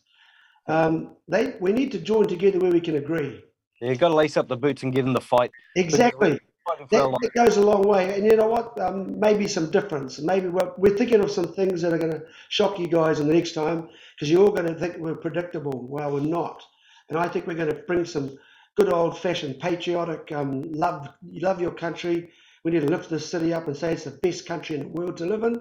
And it's going to be even better. The paradise, the jewel in the paradise is coming back. Exactly. We just have to fumigate it of all those bloody parasites. No problems. That'll be easy. So thank you, Bishop. We will uh, we will have Back you up back on the show shortly for an in-depth, uh, not interview, interrogation. Good on you. Next time we'll start on time, okay? bye bye. Bye bye, Should Hannah. have had a word to the man upstairs. Sorry I couldn't talk to you, Donna, but nice seeing you and Mary and any others. Thank you so very much. Thank you very much. We'll see you Bye-bye. Thank Bye. you. See you. So there you go. Like I said, love him or hate him, you can't deny he's actually having an impact and he's actually causing a commotion. And if he's causing the government a concern, I'm all for it. Yes, well, I mean, you know, we, we polarize people too, and uh, people either love or hate us as well. So we know exactly what that feels like, and we just keep going, you know. And like you said, we're never all going to agree 100% on everything, but we like to work with people where we can find common ground. Now, our next guest is another woman where we can find co- common ground, Donna Pokere-Phillips. She is the co-leader now of the Outdoors and Freedom Party with Sue Gray. She's done a lot of work uh, for Indigenous um, or Maori in this country, and uh, she loves local government. And um, she's actually with us uh, under very sad circumstances uh, because she recently lost her father. Donna, welcome to the show, and uh, our sincerest condolences to you for your recent loss. Oh, tēnā kōrua. Uh, thank you for inviting me on uh, to your show tonight. So um, I don't know really how to start this conversation, but um, it is a conversation that many people around New Zealand are actually having more and more every day now. And we're getting reports of people, you know, even um, well, even Paul Brennan recently on on on the platform uh, acknowledged that he had lost three people uh, that he knew who were all quite uh, relatively young in the scheme of things, and um, the the the overall um, death rate is actually going up in this country. Some say it's been between 15 and 20 percent. Uh, we've been talking to funeral directors as well. Now, of course, uh, there's a whole lot of reports coming out saying it's the way you sleep, or it's TV, or it's climate change, or all these other things that are causing these sudden adult death syndromes around the world. Now, um, what do you think happened to your father? And and just talk us a little bit about how how you're feeling because it's very fresh, isn't it? Just a week or so ago.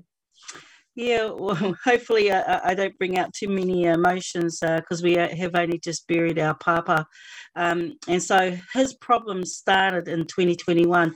So interesting, when he got discharged a few weeks ago uh, from hospital, on his discharge sheet, uh, one of the doctors put on there, and I don't know why, because it had nothing to do with his discharge sheet, that he had never had coronary heart disease until 2021. Well, what happened in 2021? They rolled out the jab. They rolled out the jab. When he got the second jab, and I refuse to call it a vaccination because it is not a vaccination, it, it, it, it is um, a, a bioweapon that kills people. And we, our whānau, have paid the ultimate price the ultimate price. But he got myocarditis with his second jab. Now he was in hospital. He presented himself four times straight after he got his second jab. Um, uh, I didn't know he'd presented himself in hospital three times until uh, my brother rang up and said, "Look, Dad's in hospital. It's not good." Um, uh, uh, you know, uh, come down. I live in Hamilton. Um, my uh, papa lives in New Plymouth. My father, I was born and bred there. I travelled down to New Plymouth, and my brother rang me up. We were in lockdown there then at the time, and he said, "Don't bother coming down. Only one person is allowed in, and that is mum." And I said, I'm coming down. It took me three hours and a lot of politicking to get my way through the door. When I got into hospital, when he got the jab, I actually demanded, I said, we are not leaving here until my father gets an echo scan because dad said to me that he felt like one, he was drowning, and two, that he was having a heart attack. So I said to the doctors, we will not leave this hospital. You'll have to get security guards to get us out until you give dad an echo scan because my suspicions was that he had myocarditis. He went down, got his echo scan. The technician says, Oh, your father's got an inflamed heart, looks like myocarditis, but your consultant will talk to you about that. His um, nurse that he had ha, has been seeing because he's diabetic says your father has myocarditis. When it come to the consultant, the senior doctor at the renal unit, he says your father's heart has inflamed because of diabetes. And I said, no, it, no, has. My father has never had coronary disease until he got the jab. So that was the second jab. And I don't know why. I just don't know for the life of me, know why, apart from medical pressure, possibly from the hospital because he has to go, because he's got diabetes, he goes up there a lot. Or, or um, it could have been all the ads on TV about protecting your whakapapa, but he went for the booster. When he got the booster, he got pericarditis and he got what you call um, pleural effusion, which is very similar to pericarditis, but on the lungs. And his and his uh, uh, lungs and heart were filling up with fluid. Um, he also got massive ulcers down his throat, so he couldn't eat, he couldn't drink. When we went to hospital, basically they were managing him out. Wow. And I said, I know what you're doing. You're managing my father out. I want you to treat him for every single ailment that he has. And I said, and I want you to record uh, that he's got uh, a vaccine injury. They tried to tell me that my father's injury, this is the pericarditis and, and pleural effusion, come from him getting COVID 19. Was it long COVID? Did he have a case of long COVID according to them? Because that seems to be one of the things. They never mentioned long COVID, and, and I disputed that. And I said, go back to his file. His file will show that he got myocarditis when he got the second jab. Then they released him from hospital when they released him, he ended up within that week that they released him, he uh, presented himself. I was there because I was caring for him 24 7. I refused to leave the hospital. I couldn't trust the hospital to look after him. He did get good care while he was in there by the nurses, but I'm pretty confident it's because I was the watchdog over my father. I was there for uh, every meeting with the doctors, and I, yeah, basically every day I said, My father um, has vaccine injury, and they, they wouldn't, they did not dispute me. Actually, behind closed doors, a nurse came up to me and told me, I agree with you. And I think that by putting in the records that dad had not had any coronary heart disease prior to 2021 uh, was a was a message from that doctor he didn't need to put it in his discharge sheet. Here's the thing: um, the ambulance drivers, and sorry for going on about this, but the ambulance drivers. Um, within three days, four times with uh, three times within four days, Dad went to A and E. We waited there for several hours, and the hospital kept on sending him home. He he was in excruciating pain, and they were giving him Panadol. The most they gave him was codeine. Wow. Wow. And then he eventually um, yeah, he eventually passed. Yeah, and, and, and I, I mean, I can hear your voice breaking, Donna, and it, it's so heartbreaking. What are you feeling like? Do you like what stage of the grieving process are you at, and do you hold anybody uh, responsible for this? Well, I'm I'm at the angry stage at the moment, um, and and I'm very angry. I'm after political utu, uh, and uh, I want this government gone, and I want people held responsible. And I'm going after this government. I want I want to go to court um, to get justice for my father, not just for my father, but my husband's buried several whānau members shortly after they have received received the vaccine or the, the, the jab, sorry. And I have written letters to the health uh, uh, Health and Disability Commission, to the Ministry of Health. They uh, the Ministry of Health agreed with me that people will die. So they actually agreed in my letter. I have the letter that says people will die and there will, you know, not, not all medications are foolproof. So they're, they're accepting that. Here's the thing though I asked them to investigate uh, some of my husband's whānau who had passed away, not days, uh, weeks, and even months, because I'm talking, you know, ongoing tangihanga here for them to investigate and the government refuses to. Amazing. Now, can you please explain to me um, and maybe some of our audience members out there a massive part of the push of this uh, jab for Maori uh, specifically was the the rhetoric that it would protect your whakapapa. Now, what part of the mRNA gene therapy from a from a foreign corporate um, pharmaceutical company would actually have your whakapapa interests at heart. I just don't quite understand how how that has been so easily bought. Well, um, when you look at the rollout um, and you look at many Māori providers, many iwi, um, they were part of, of, the rollout fund. So you, are talking about uh, uh, um, the rollout is going to cost our future generations uh, $200 billion, our future generations. Um, and, and, you know, the government spent well over half of that already. And, and the rollout to Māori providers and iwi, um, I think is what's captured them in that process, and I think is what's captured the media as well, is that the government has been dishing out money like it's lollies.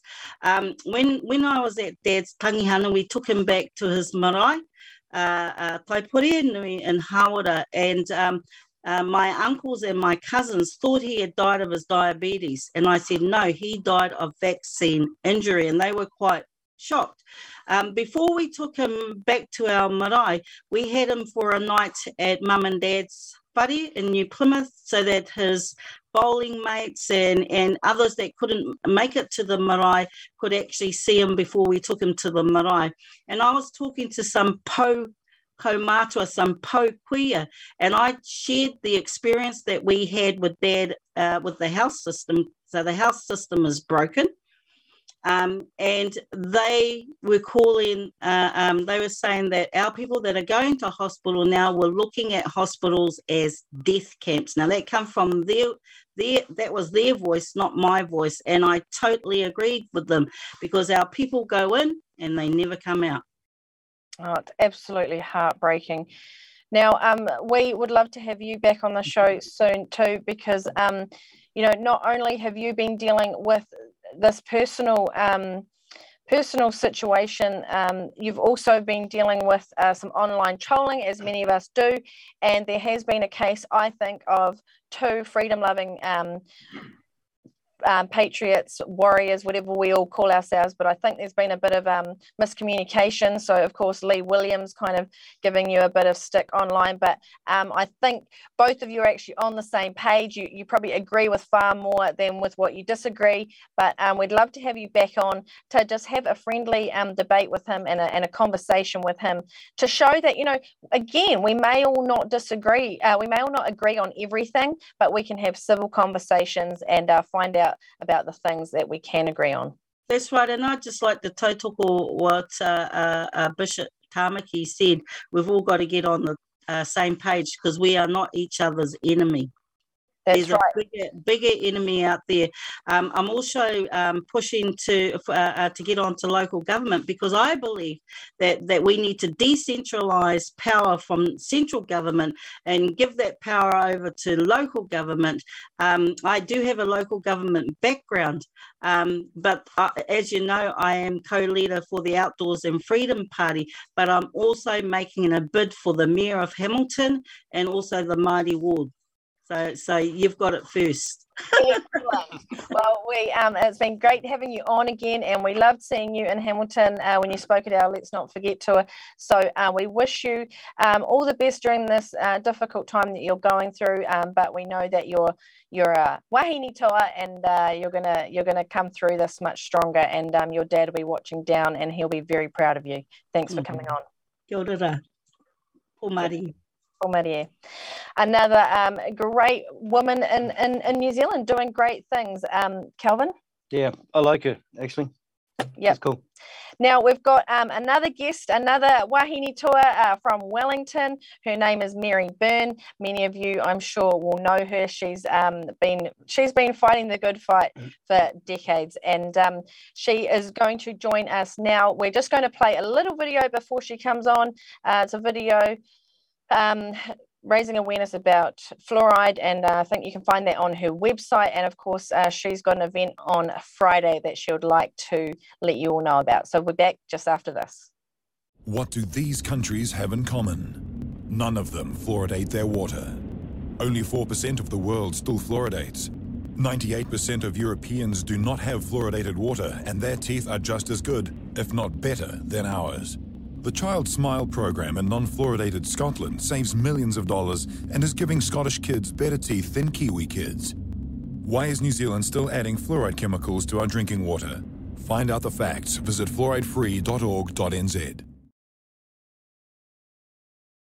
Of course, there is the event. Um, now, that I was going to read that out, but it disappeared before I got a chance to. So, um, Mary Byrne, welcome to the show. You are the National Coordinator for Fluoride Free New Zealand. Great to see you. Oh, likewise. Uh, thanks a lot for having me on. I know you've got a busy schedule.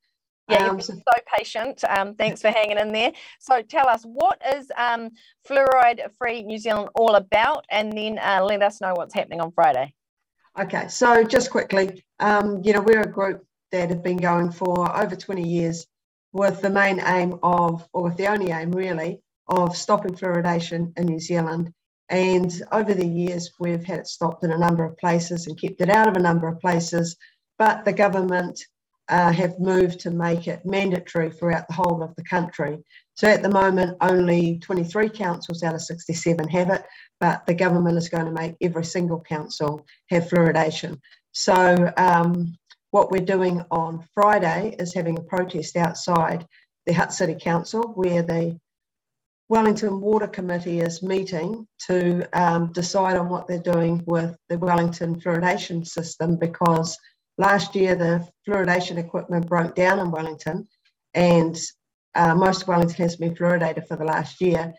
And now the councils found, have finally found out about it and there's been, uh, you know, hell to pay basically blaming the Wellington Water entity for not telling them. And people are saying there's dire straits because all the kids' teeth are going to fall out and all that kind of rubbish.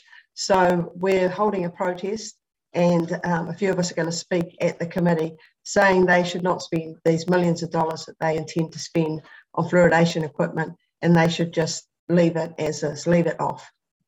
So, um, just for anybody out there who who isn't aware um, about the dangers of fluoride, could you just, um, you know, in in a, in, in a brief way, explain uh, what the problem is? And again, with you, like we may we may get you on in the future, or when we, when we come to Wellington and actually do a sit down and a real in depth discussion about it, because it's a, it's a big concern, isn't it? What's the problem? Mm. Yeah, so just just briefly, probably the biggest problem is lowering of IQ, particularly um, for children exposed in utero or bottle fed. So they're the main two subgroups uh, in the country that really, really should avoid it. Definitely should be avoiding fluoridated water. So they can go onto our website to find out if their town is fluoridated. They look under New Zealand specific information. Um, then there's a whole host of things because fluoride is just a poison. So it increases cancer rates, it lowers your immune system, causes arthritis, it lowers the thyroid. That's really well established. So, you know, they're putting a toxic waste. It literally, honestly, is toxic waste coming out of the phosphate, the chimneys of the phosphate fertilizer industry into our drinking water. And um, it contains traces of lead, arsenic, um, and all sorts of other heavy metals. It is just a poison. There's nothing nutritional about it. It's not an essential mineral. It does nothing good for our, our health. It detracts from our health. So, um, you know, they're, they're poisoning our drinking water uh, without our consent. The New Zealand Supreme Court has ruled that it is compulsory medication, but they say even though it violates Section 11 of the Bill of Rights Act, which says that we have a right to informed consent to medication, uh, sections four and five allow that to be overridden. So that has set the set the scene in lots of ways for COVID as well, because we have such a we have those clauses in, in the Bill of Rights that allows the government to forcibly medicate us. And so, you know, with fluoridation, they've been doing that.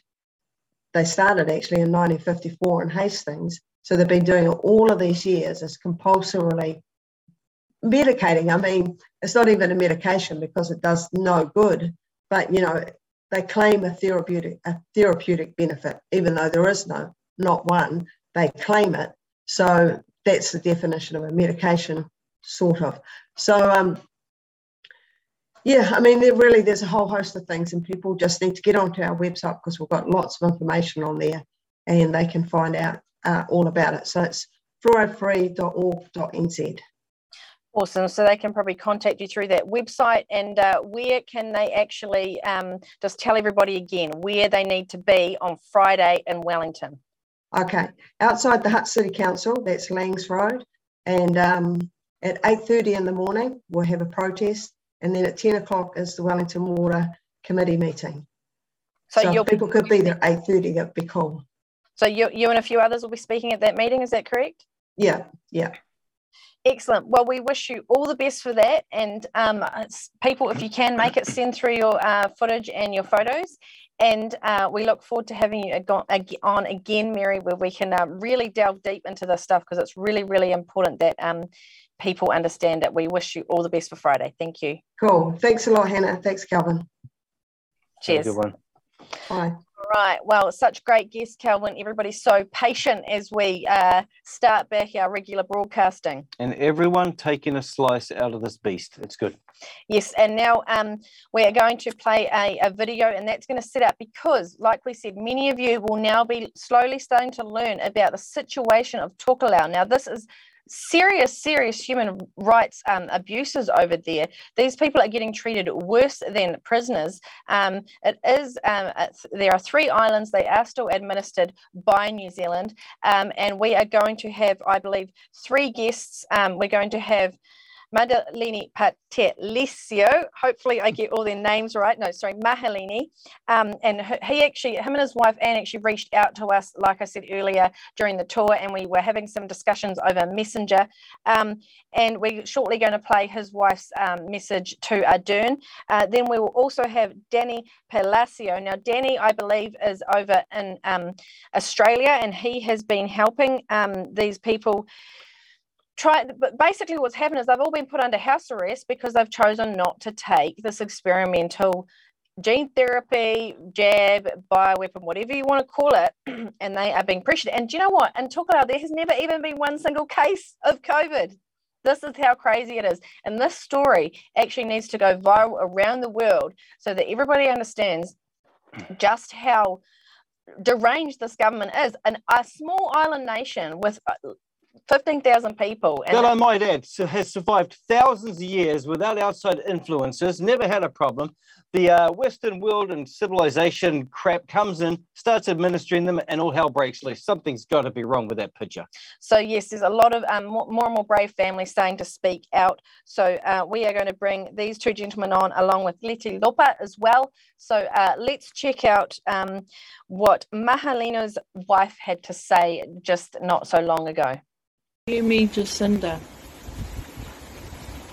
As a native mother of five children and a grandmother of four mokopuna or grandchildren, and as a New Zealand citizen in Nukunonu, Tokelau, I am calling you out for the mass murderer you have become, alongside all your fellow classmates from the World Economic Forum so-called leadership groups now oppressing their people in their countries.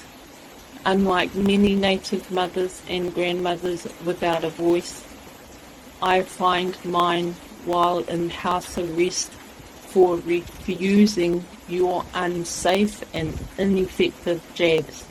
I am calling you out as an evil tyrant, unworthy to lead actual humans I reject your satanic revision of family and gender in education. You are a new age Pacific blackbirder. Not kidnapping able bodies, but causing disabled or dead bodies in order to please your insane and greedy fraudsters. Your system of evil, including the united non-nations of unelected, self-serving private interest bodies of nobodies, have placed authority to hands incapable of providing actual protection to benefit the universal human rights of native people of Tokelau and elsewhere. They obediently bow to instructions from criminals in ivory towers that show zero compassion to the human carnage they are causing. This is my voice crying out on behalf of my long suffering, voiceless but resistant maternal native women worldwide. So, for the sake of all humanity's future generations on earth, we will stand strongly together in truth, freedom, and spiritual well being. Well, welcome back. That is a really powerful message there. Um, you know, it's something. Uh, takes a, a person with a lot of bravery and a lot of courage to say that, uh, to call out uh, the powers that shouldn't be in that way, and particularly our Prime Minister. Um, and we are now joined by Anna's husband, um. Welcome. Uh, thank you so much for uh, coming on Counterspin and um, your story is now starting to gain a lot of traction, uh, especially here in New Zealand within the alternative media community. Um, great work being done from Liz Gunn, Chantelle Baker, the Daily Examiner. Um, we first heard about this, what, what was happening um, through Liz Lambert, and then, of course, you guys contacted us. Um, could you, just for anybody that hasn't heard of your story yet, can you just give a bit of a brief summary about what you've ex- been experiencing now for almost a year Thank you. It's a privilege to be talking on your platform. Thank you. Um, over the last, was almost a week away from our anniversary, so to speak. Um, since we've been on house arrest, it's been um, traumatic. Uh, beneath the surface that we're trying to um, keep calm about the whole situation. But halfway through, probably our um, our situation, we we decided to speak out. Um, a lot of the things that has been happening, we we could not make sense of it. And when our uh, young daughter became uh, house arrested with us, that really um, uh, pushed us to the to the edge of um, away from being calm, so calm, because of obvious um, health and mental reasons. We could um, sense the the change. They they basically mentally come away or fallen off from being anywhere near the the community here. They want to come back to to New Zealand to a more uh, familiar place, and that is saddening for uh, Anna and I, basically. And so for the last um, six months from from the present, we we've really spoken out and let it all out because this has to stop. And may I add, it's it's not just for us. It's I think we need to to free everybody and not just Tokelau. Yeah. But uh, I'm really thankful for the team behind us overseas doing most of the work. We really appreciate it. Thank you. Yeah, well, your fight is our fight, and of course, you are on. Uh, if I, if I've got this correct, you are on the island of Nukunonu, and you're the only family there, aren't you? That um, decided to stand strong. And um, is it also correct that you were part of the kind of council of elders, and you actually were going to go and resign because based on your position around um, not wanting to take this experimental vaccine? It's not a vaccine. That is correct. So um, now that you've spoken out, and um, your your wife and your daughter as well, and and um, what what has been the pushback like? Because we've actually seen some of the messages that um, are coming through, and it seems like um, apparently not only are you being uh, kind of denied data for your mobile phones and to access the internet, but now you're you're actually experiencing serious harassment. Is that correct? And and abuse. We've had two incidents um, happening outside our house plot. Um, in the meeting, it was brought up and it was made clear to me that um, that they did not believe uh, my version of the events. Um, yeah, so for me, the, the, the, the meeting was was basically uh, a waste of time for me.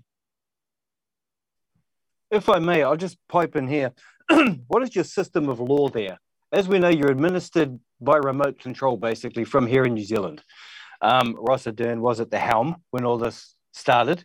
So he's got to be culpable for it as well because he should have um, been having a lot of the facts and evidence presented. I understand there's a doctor over there as well who's an ill informed, uneducated fool going after you all who are standing your ground, trying to say that this thing is safe and effective. It is not. Um, but we will get to that shortly. How is how is the law? I do not understand, and help us out here understand if such a thing of you being placed under house arrest, which is basically forced imprisonment, for something that is not even a crime here, how can they get away with it? How does that actually help? How does that work? My simple um,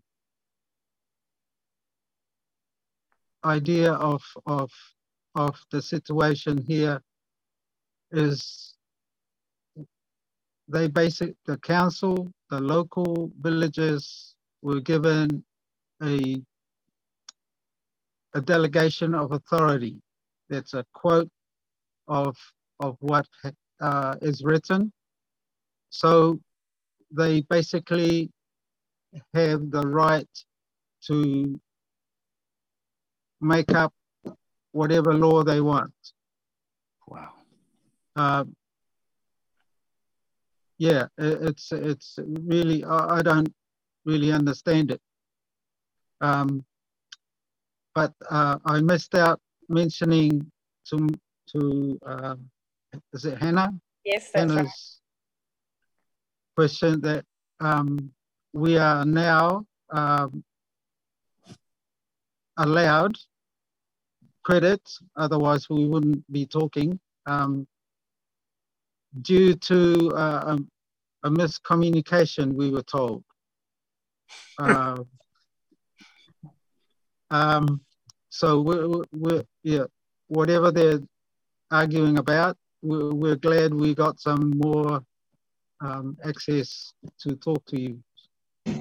Excellent. And I think uh, what we'll do is we will get um, the details of the groups that are supporting you so we can put the bank details down in our distri- description because uh, I think people need to get behind you and make sure that you can keep getting your voice out at least, uh, if not helping with anything else that you need. Now, Danny, I think it'd be great to bring you on at this point because uh, from, what, from what we understand is you are over in Australia um, and like a group over here, you have been desperately trying to uh, help get these voices out, get these stories told, because it's just an absolute travesty what's going on. When did you start getting involved and why? All right, this is going back. Oh, first of all, let me say uh, thank you, Hannah. Thank you, Kelvyn. Uh, thank you, Counterspin, for allowing this voice, these this story to go out. Uh, and I think uh, with what Mahelino has just mentioned, how they to make out that it was just a, a communication error. It's actually it's because of the pressure that's coming from the outside looking in on, on the story and how ridiculous that these guys are being treated in this way.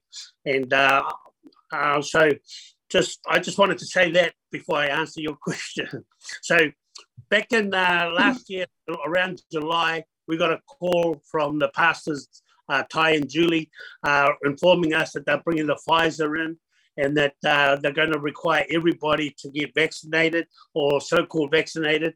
And uh, but uh, they wanted to know what what our opinion was, but we actually said, listen, we don't want you to go by what we we want.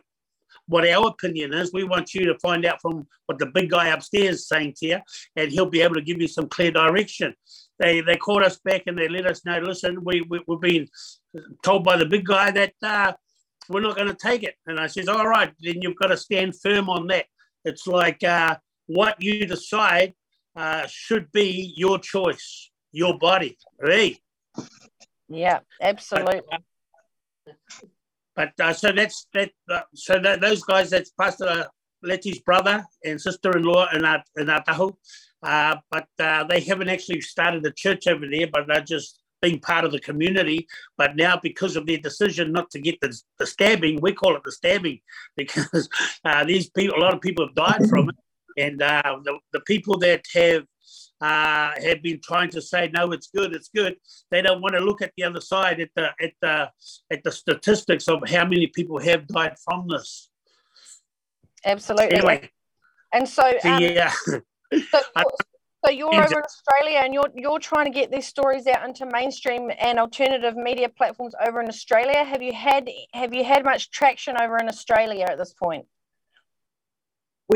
We have had a little bit of traction. Uh, like uh, when we came on um, before Australia came out with it, they, they heard it from uh, Talanoa Sa'o, which is from um, they. Bill Kay was the first one that in New Zealand that heard from us, but then we went, went on Talanoa Sa'o and uh, they were they were able to expose it more to the Pacific people. And uh, when they heard it, it was like, what? What's that? Can't be, surely. Yeah, it's absolute madness. So uh, we're going to try and reach out to the people that we know in the UK and in America because this is a really, really big story, and people need to understand how ruthless these people are at the moment. Yeah.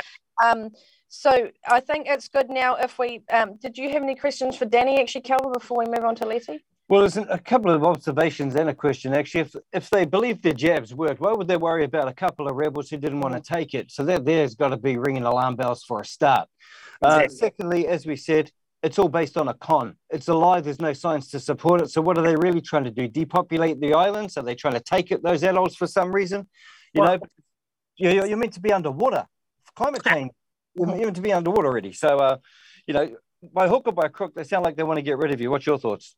Well, my thoughts are is uh, a few years ago, many years ago. This is another story, but when they got rid of Swains Island, somebody got paid and I'm just thinking outside the box here is I think there's because there's not the whole um, it's not the whole leadership of Tokelau or like for Atahu or for Nukunonu. It's just maybe one or two that are causing everybody to go their way in regards to uh, forcing this mandate down and uh, trying to put these people under the thumb because now it's a power trip that they don't like that uh, they've been uh, stood up against but yet, uh, you know, the human rights here have been just trod on and uh, they, they don't want to acknowledge it. Yeah, no, we agree. And they've actually, we have absolute evidence over here that just like the, the Māori over here, there are certain so-called wannabe elites who are getting paid handsomely to basically kill their own people. And that's basically what's happening there as well. Yeah. There's always, you always give people to turn on themselves and that way you've got a hands, a hands um, or an arm's length from the um, trouble so it doesn't come back on you. So I really admire you guys stand. We will get your story out. We'll push it as far and wide as we can. Awesome. Yeah. So, um, Letty, we'll bring you on now. If I've got this right, you are um, Pastor Ty's uh, brother, and he is on uh, the island of Atafu. And there are um, a few more families there, as we understand, who are standing uh, firm in their choice not to um, take this stab uh, because uh, yeah the the our nuku nuku what's it, what is it? Nuku Noku Nonu, on Noku Nonu, sorry, there's only one family, which, like Kelvyn was saying, if they were that sure of uh, their belief in the stab, then one family uh, surely shouldn't make a difference. But from what we gather um, in Atafu, there, there was issues with, you know, they had them locked down and then they started giving them their freedoms back. And then people started talking to each other in the community and they started sharing information. So, what can you tell us about um, Atafu and, and what's happening there? You know, I think at one point, um, perhaps they might have a leg to stand on and plead ignorance. But at this point, in light of you know New Zealand relaxing and dropping mandates altogether, um, at this point, just absolute arrogance. Yeah. You know, because like uh, Kelvyn said, there's uh, zero cases on the island, and so why should why should it be mandated? You know, it's a for one, it's, it's experimental, and two, uh, their con- their quote unquote concerns are unfounded because again, there are no cases, zero cases. So what are they afraid of? Uh, I think at this point it's just a power struggle and wanting to subdue and, and beat uh, these these ones to submission simply for uh, questioning the narrative and and raising their concerns. Do you have lawyers helping you over there to take this case? Uh, there's uh, background uh, work um, underway, so we're, we're talking to, to, to a few people.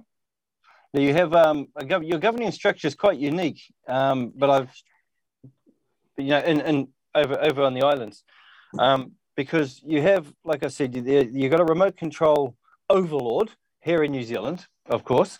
Um, why I don't know. I mean, you can you've been getting it wrong fine without these pricks, but um, also you have a local setup that's um, still like we had over here with the old hapu or, or local borough council type setups where you've got a few people who are elected or whatever or agreed that they will run the affairs of the village and um, act in accordance with and should be on behalf of the people in their best interests.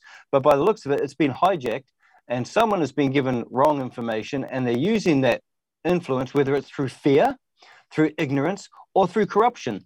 But either way, no matter which way you slice it, your people are being harmed. And I don't understand how mm-hmm. this is allowed to continue. Is there a way to wrest the power back from them and put it into some the hands of some sane people? Well, as you were saying uh, before, uh, Ross Ardern resigned. Uh, he was aware of the situation, so he's uh, like you said, he was culpable here. He has some responsibility, and he should have, you know, made you know, uh, kind of enforced and, and, and made a stand and, and said something, you know, officially. But uh, as we know, he resigned while this case was still underway, and he's nowhere to be seen, nowhere to be heard, apparently. So, And I'm also surprised that Chris Faafoi, the former minister over here of the New Zealand government, wasn't jumping up and down and uh, screaming from the rooftops because he's a he's from there, is he not? right, he is. Uh, but as you say, there are a lot of factors on, under under play. There's uh, a, a hint at corruption and, and, and amongst other stuff. So, man, your guess is just as good as mine. Yeah, you've got to ask the question. I mean, the question begs to be asked. This has all happened just like in New Zealand. New Zealand's getting crushed under the Ardern um. And of course, Ross Ardern, her father, um, administering at the time you people started going under the thumb as well. Uh, there's a whole lot of questions around Ardern, not only because their economy's getting wrecked and yours, obviously, they've, they've come in there with, as usual, trinkets and a lolly scramble for the sustainable development they're meant to be doing their four-year plan. I've read it all. And of course, targeting is COVID-19 and climate change, funnily enough. It seems to be the two things being used to subjugate the world. You're no different. Um, but there is there any note? Do you think if the money was tracked, because if someone of those will have bank accounts, surely someone can find out who suddenly got a new premises, who suddenly you know got offshore accounts, because usually they get offshore accounts and then they go overseas and spend it. But um, do you know if there's any uh, identifiable corruption that we could look at and investigate and expose? To be honest, I'm not too sure. Like, they could very well be. But uh, I personally, I think it's really a power struggle uh, because uh, the the islands are governed by elders, right? So each elders who are on the council represent the families on the island, and so together they uh, they uh, make the decisions and, and make the rulings for for the island. And so to have people question because this hasn't been done before to really question the narrative and, and push against it really hasn't been done. And so uh, for this to happen for the first time, I think it's really it has been a shock to them, and so they don't like it. And so, like I said, it, it becomes a a, a, a uh, like a subjugation thing where they just want to kind of beat them to submission and you know subdue them because they don't like people questioning the narrative. And when people do question the narrative, I, there, there's a fear. Otherwise, there would have been more people speaking out but because there is a fear of, of uh, you know being kind of ostracized and and and attacked for for speaking out. Yeah, and you know something? If this was a different situation, New Zealand was not the overlords of Tokelau, um, and there was oil discovered in your area, they would be only too happy to invade the place and liberate you. But because you have no significance to them, no uh, strategic importance, they don't mind if you rot in hell. Well, pretty much guinea pigs at this point, hey? Yeah, exactly. Hannah? Yeah, so um, I just wanted to ask one more uh, question of you, Ty. Uh, sorry, Letty. Um, has your brother, Ty, uh, reported to you uh, from Atafu about any deaths that they are seeing, or kind of is there are there any abnormalities? Uh, are, are people having adverse reactions? Uh, is there is there anybody keeping track of all those types of things? I haven't heard from my brother uh, personally about that, but I hear there are people from uh, the islands from Atahu um, seeking medical help uh, in New Zealand. So a lot of them have kind of uh, made the journey to New Zealand to seek uh, medical help, and I uh, suspect it's for that for that reason for the jab. Wow. Okay. So that was so. so just to get this out out there, prior to the introduction of the the Satan stab, uh, Jacinda's jab, um, these people were, by all accounts, fit and healthy. Pretty much, yeah. Okay. See, they're, they're, they're just, we, we've got it here as well. Um, mainstream media won't cover it. It's not part of the agenda um, because it will um, basically stop the flow of the money because it's all about money. It's all, as you can say, power. Uh, over here, anyway, it all comes with the almighty dollar. So, fit and healthy before the stab started, all of a sudden, everyone, you know, a lot of people starting to receive medical treatment. And we have heard of other sources from there coming in that um, uh, abnormalities or uh, loss of births. Um, not a good, not a good situation to be in at all, all around for you. Even the people who have gone along and got the uh, jab, you know, some of them would have done it through fear, and those are the people I feel the most sorry for, because not only did they um, are they uh, the weaponization of fear, but they've now got something in them that could, whether it's in a couple of weeks or whether in three to five years, is going to kill them. Yeah. I, I hear there are, are, a number of deaths in the Tokelauan community abroad, particularly there in, the, uh, New Zealand, um, and some of them them young, uh, mostly from heart attacks. So uh, I don't know if they're connecting the dots or whether they're just uh, yeah, we hope so. Ignorant about it, but uh, yeah. Awesome. Thanks, Liddy. Now, we just want to um, come back to you, Danny, because apparently um, it's is it your wife, Sarah, who has been getting a lot of uh, online abuse from people? Yeah, sorry about that. That's yes. Right. And uh, from the Tapulenga, uh, the, the, doctor over there in, in, in, uh, in Atahu was like uh, absolutely atrocious. The, the, the, the, the rubbish that she, set, she sent against my wife. Uh, also, you know, because they, uh, one guy that told us when, when he said uh, that these maggots that are that are going to bring danger to the people of, of, of Tokelau, uh, he's, he, he was calling them maggots to dehumanize them so that they can actually do a bit more, I reckon, because to, to, to and, and uh, that guy who said that, I know him very well. And but he he, he comes under he he, uh, he he goes and uses these different profile uh, Facebook fake pages that uh, and he comes to attack us and stalk us. But it's like uh, we know who he is, and uh, the day's coming for recompense, and you'll be held accountable for these this rubbish that you're throwing at us and def- and defamation. Look, I really believe that uh, these these guys will be held accountable for that, and it's like, hey, look out, judgment's coming. Taking you for being more. Yep. We're, we're, we're looking at some of the screenshots of the, um, it's not available to the audience yet, but uh, we, we've been looking at some of the screenshots of the abuse that's been given um, on this, like the old FU with the thumbs up, um, the yeah. name. Uh, what's it? Can you get it? I want to see the name of the doctor. Hannah Letu. Dr. Hannah Letu. If that is definitely from that woman, person, whatever. Yeah. Um, now, she doesn't have a good record a lot of people actually want to uh, or that we have heard that want to actually lay a complaint against her, but nothing can be sort of said or done about her practice because of the way she treats people. And she's supposed to be there for the people to treat the people, but she's absolutely just running her own show. It's like a circus to me when I hear it. Who's, who's she got a medical license with or registration with? It'd be New Zealand, wouldn't it?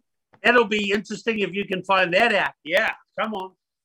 Yeah, we'll, we'll, we'll actually look into that because because the medical council here is as corrupt as anything. So you know whether we can try to get some hold and something done remains to be seen. But as far as we're concerned, the medical council here should be up on charges along with Jacinda Ardern and the rest for murder. Um, so if we can find out if she's actually registered or the, a license, her medical license is here, then we'll try to do our best to have it taken off her because what we're seeing in the evidence that's come through is disgusting. She should not be in a position of trust holding that type of animosity for anybody. Exactly. I said, Colin. Yeah, and we've also um, put in some official information act requests uh, just just to find out exactly how much money has gone uh, to the administrators and, and and the local council in Tokelau. I mean, we don't know exactly how these things work. Uh, how much money have they received for the whole COVID um, not only the the stab rollout, but you know the the the kind of testing and I don't know have they have they been testing over there? Have they been has there been a big propaganda campaign? I mean, I know they all stab on the same day as one one big yeah. group, but how, how has the propaganda been? So they get the leadership, the Tapulenga, to get everybody in alignment to actually go in and get their stab on the same day. And those that didn't, then they come, they turn the people against them. Yeah. They community against them and they ostracize them and then make them look like the, you know, Pastor, Pastor Ty and Julie and, uh, and Say over there and, um, Benna, yeah.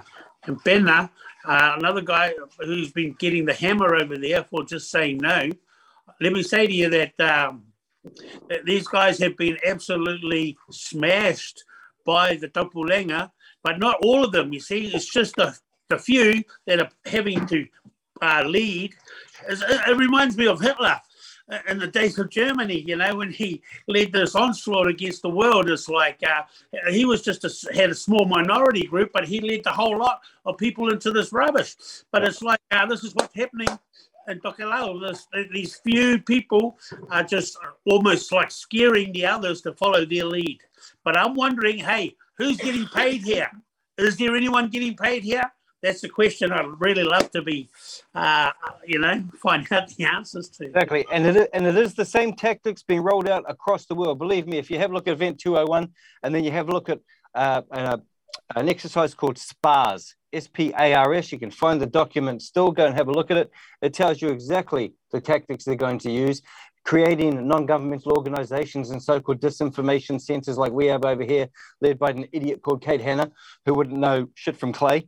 Um, and of course, these people are well funded to try to suppress any logical, evidence based, factual um, information coming out to the rest of the public while the agenda is rolled out. So that's all there. They're, they're doing to you exactly what they did here. They have the people uh, attack the people, and that way, while they're all busy arguing, the government carries on and the agenda rolls out unabated. It's actually quite very intricate in its design. And if it wasn't so tragic, it would actually be. Um, well, you'd admire it almost. Mm. Yeah. I... All right. Well, um, we're going to now go to Mahelino again one more time. Mahelino, if you're still there, um, are you able to turn your camera on? Because we just really want to know now um, what can the people of New Zealand and the people of the world actually do yeah. uh, to support you on Nukunonu and also uh, the rest of the families on Atafu who who are all just standing so so strong and and and in, in the face of adversity and uh, you've had your worlds shrink down so small. What what can we do? List of priorities. How can we help? Priority one lose the government. Brilliant. Priority two, get rid of the government. and priority three, see one and two.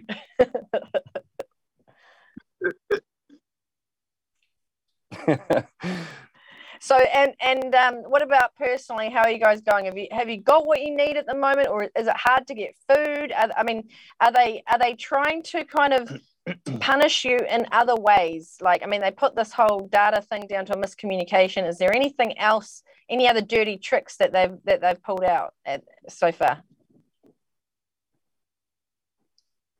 We're we're blessed with with food. They haven't tried that trick yet. Um, they they do uh, uh, restrict us from from getting our own supplies and being more independent. They don't want us to be that. So um, yeah, we're we're waiting for the next uh, lot of tricks so you're not allowed to go fishing or you're not allowed to go and, and gather food maybe in your more traditional means. Is that what you're saying? Absolutely. We've we've put in a request uh, to the council uh, some months ago and and the silence is deafening. Wow. So you're you're literally just housebound. You're not allowed to even go uh, to your back door, which, as I understand, is literally um, the ocean, and uh, you're not even allowed to go and look after yourself and sustain yourself. No, but uh, we we are allowed to go and swim um, uh, in in the in the lagoon. Um, we we do get uh, donations of food from uh, generous families, and uh, I still get my pension uh, and uh, our share of uh, food distributions they occasionally have. Um, so we're, we're not desperate, just um, for for data when we need them. All right. Well, we um, really salute you and uh, your family for standing by your convictions and uh, for speaking out because it, it's I cannot even imagine what it's like. Um, you know, it, I mean, it was terrible enough here in New Zealand, but uh, we've been released from our our hell in some ways. But I suppose For five seconds. yeah, until the next round starts.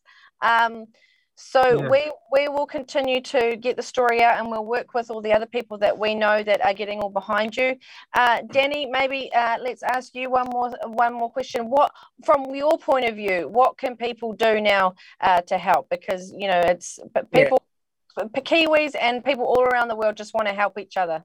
Take a boat, let's invade the place and free them. Let me say that uh, these guys in Tokelau will not ask for any money handouts, but I know they need help. We've tried to send them what money we can over the uh, few months, but it's like, uh, but if if uh, if people can help them financially to get more data, because we don't know how long this is going to go on for, and uh, and usually when you're stuck to just fish because that's all they give you, pretty much from what the uh, the Taupulega hand out there, it's like uh, no, actually they have a shop there that can, uh, if they have money, they can buy things that they need. And uh, so if you look at uh, Mahelino and Anna and, and their kids, and you look at um, Pastor Ty and Julie and their kids, they got a few kids too, and Say and Scott and their kids, and uh, there's there's others as well. There's others that uh, that have started to stand because of various reasons, because of the stabbing. That uh, and they're seeing they're seeing outcomes that they didn't like. That's why they stood against it for the second second shot.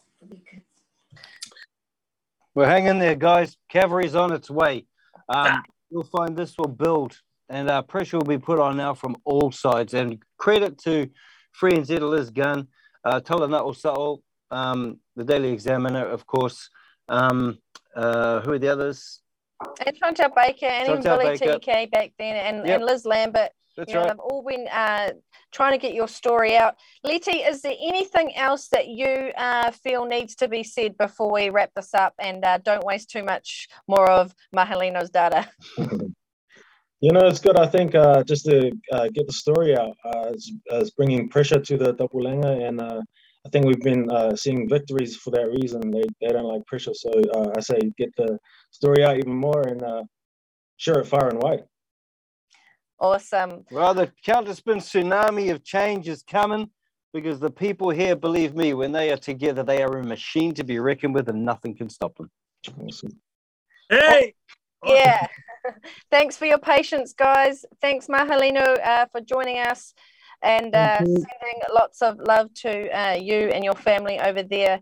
And uh, please, all of you, just keep in touch. And um, if there's anything else that anytime you need us to get out, uh, we will do our best to do that. And uh, we'll try and try and get some platforms even further abroad on the other side of the country, uh, on the other side of the world, so that um, it's it, we need to we need to break the spell of this Jacinda Ardern, don't we? Her, her pixie dust is wearing out. Yep, and keep the faith. Believe me, there are more of us than there are of them, and we are going to win this.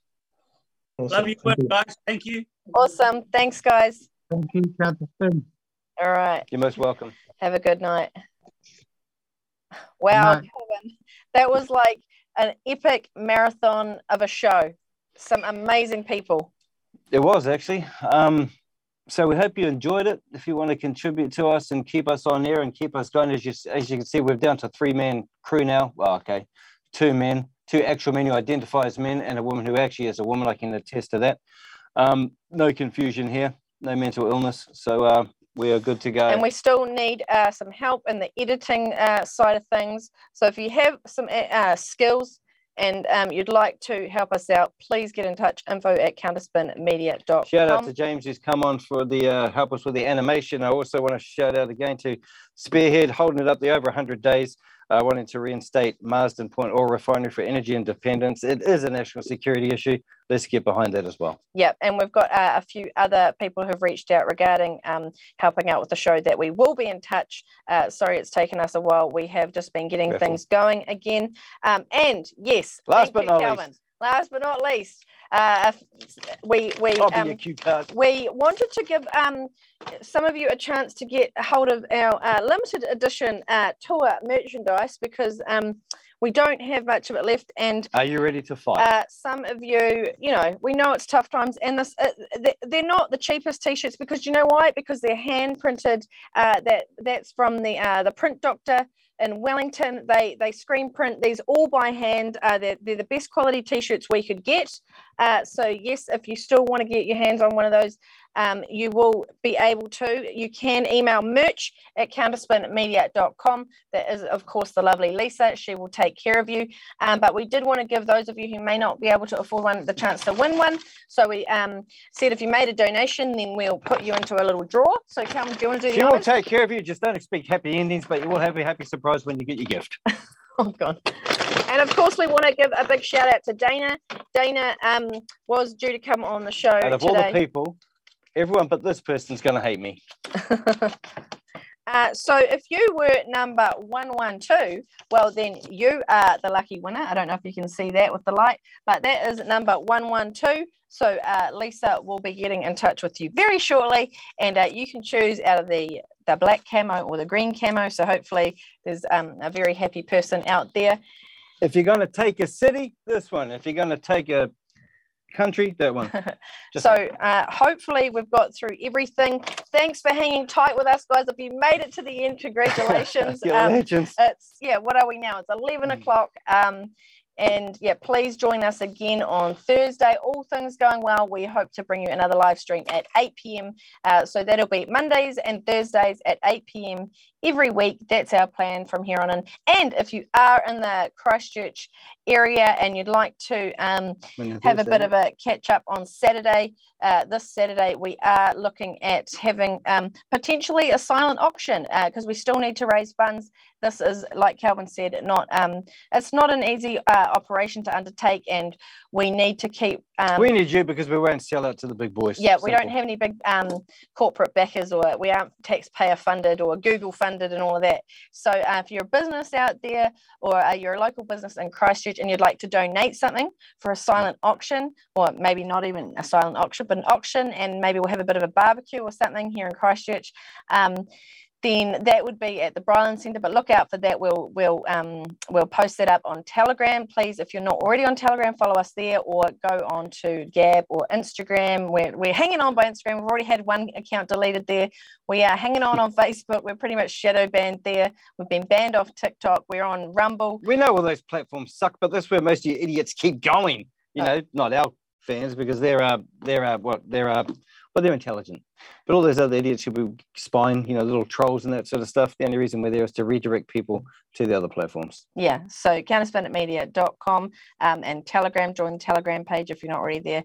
So we will let you know. And we are starting an events, uh, we've started an events Telegram channel because it's really hard to keep up with all the events happening uh, around the country and people really want to know what's going on. So we want to start at the end of each show, we want to have a little bit of an events guide or like, like a freedom uh, movement gig guide. So if you're having an event, um, be it a protest, be it I don't know, maybe you're a local business that um, is stood up against the mandates and, and you want people to um, come and use your venue or use your service, um, or you're having freedom gatherings somewhere, um, or you've got children's events, music events, who knows? It could be anything political, entertaining, fun, whatever, whatever it is.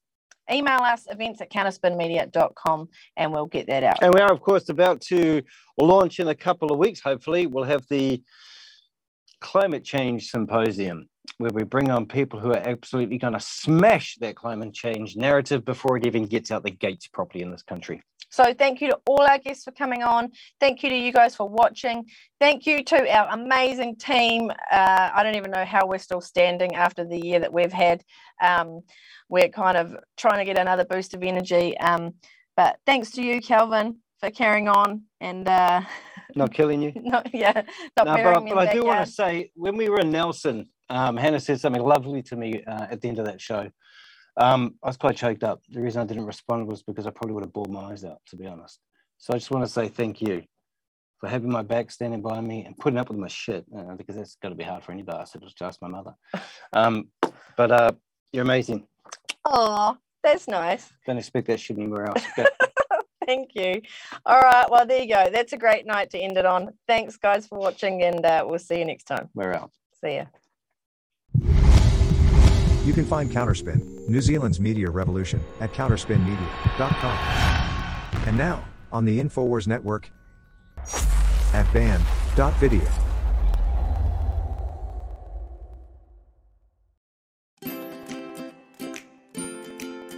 Mama, I have an ouchie. It's okay, Mama will fix it. Simply shake ouchie powder directly onto the wound. The natural antibiotic properties of ouchie powder will sterilize the wound.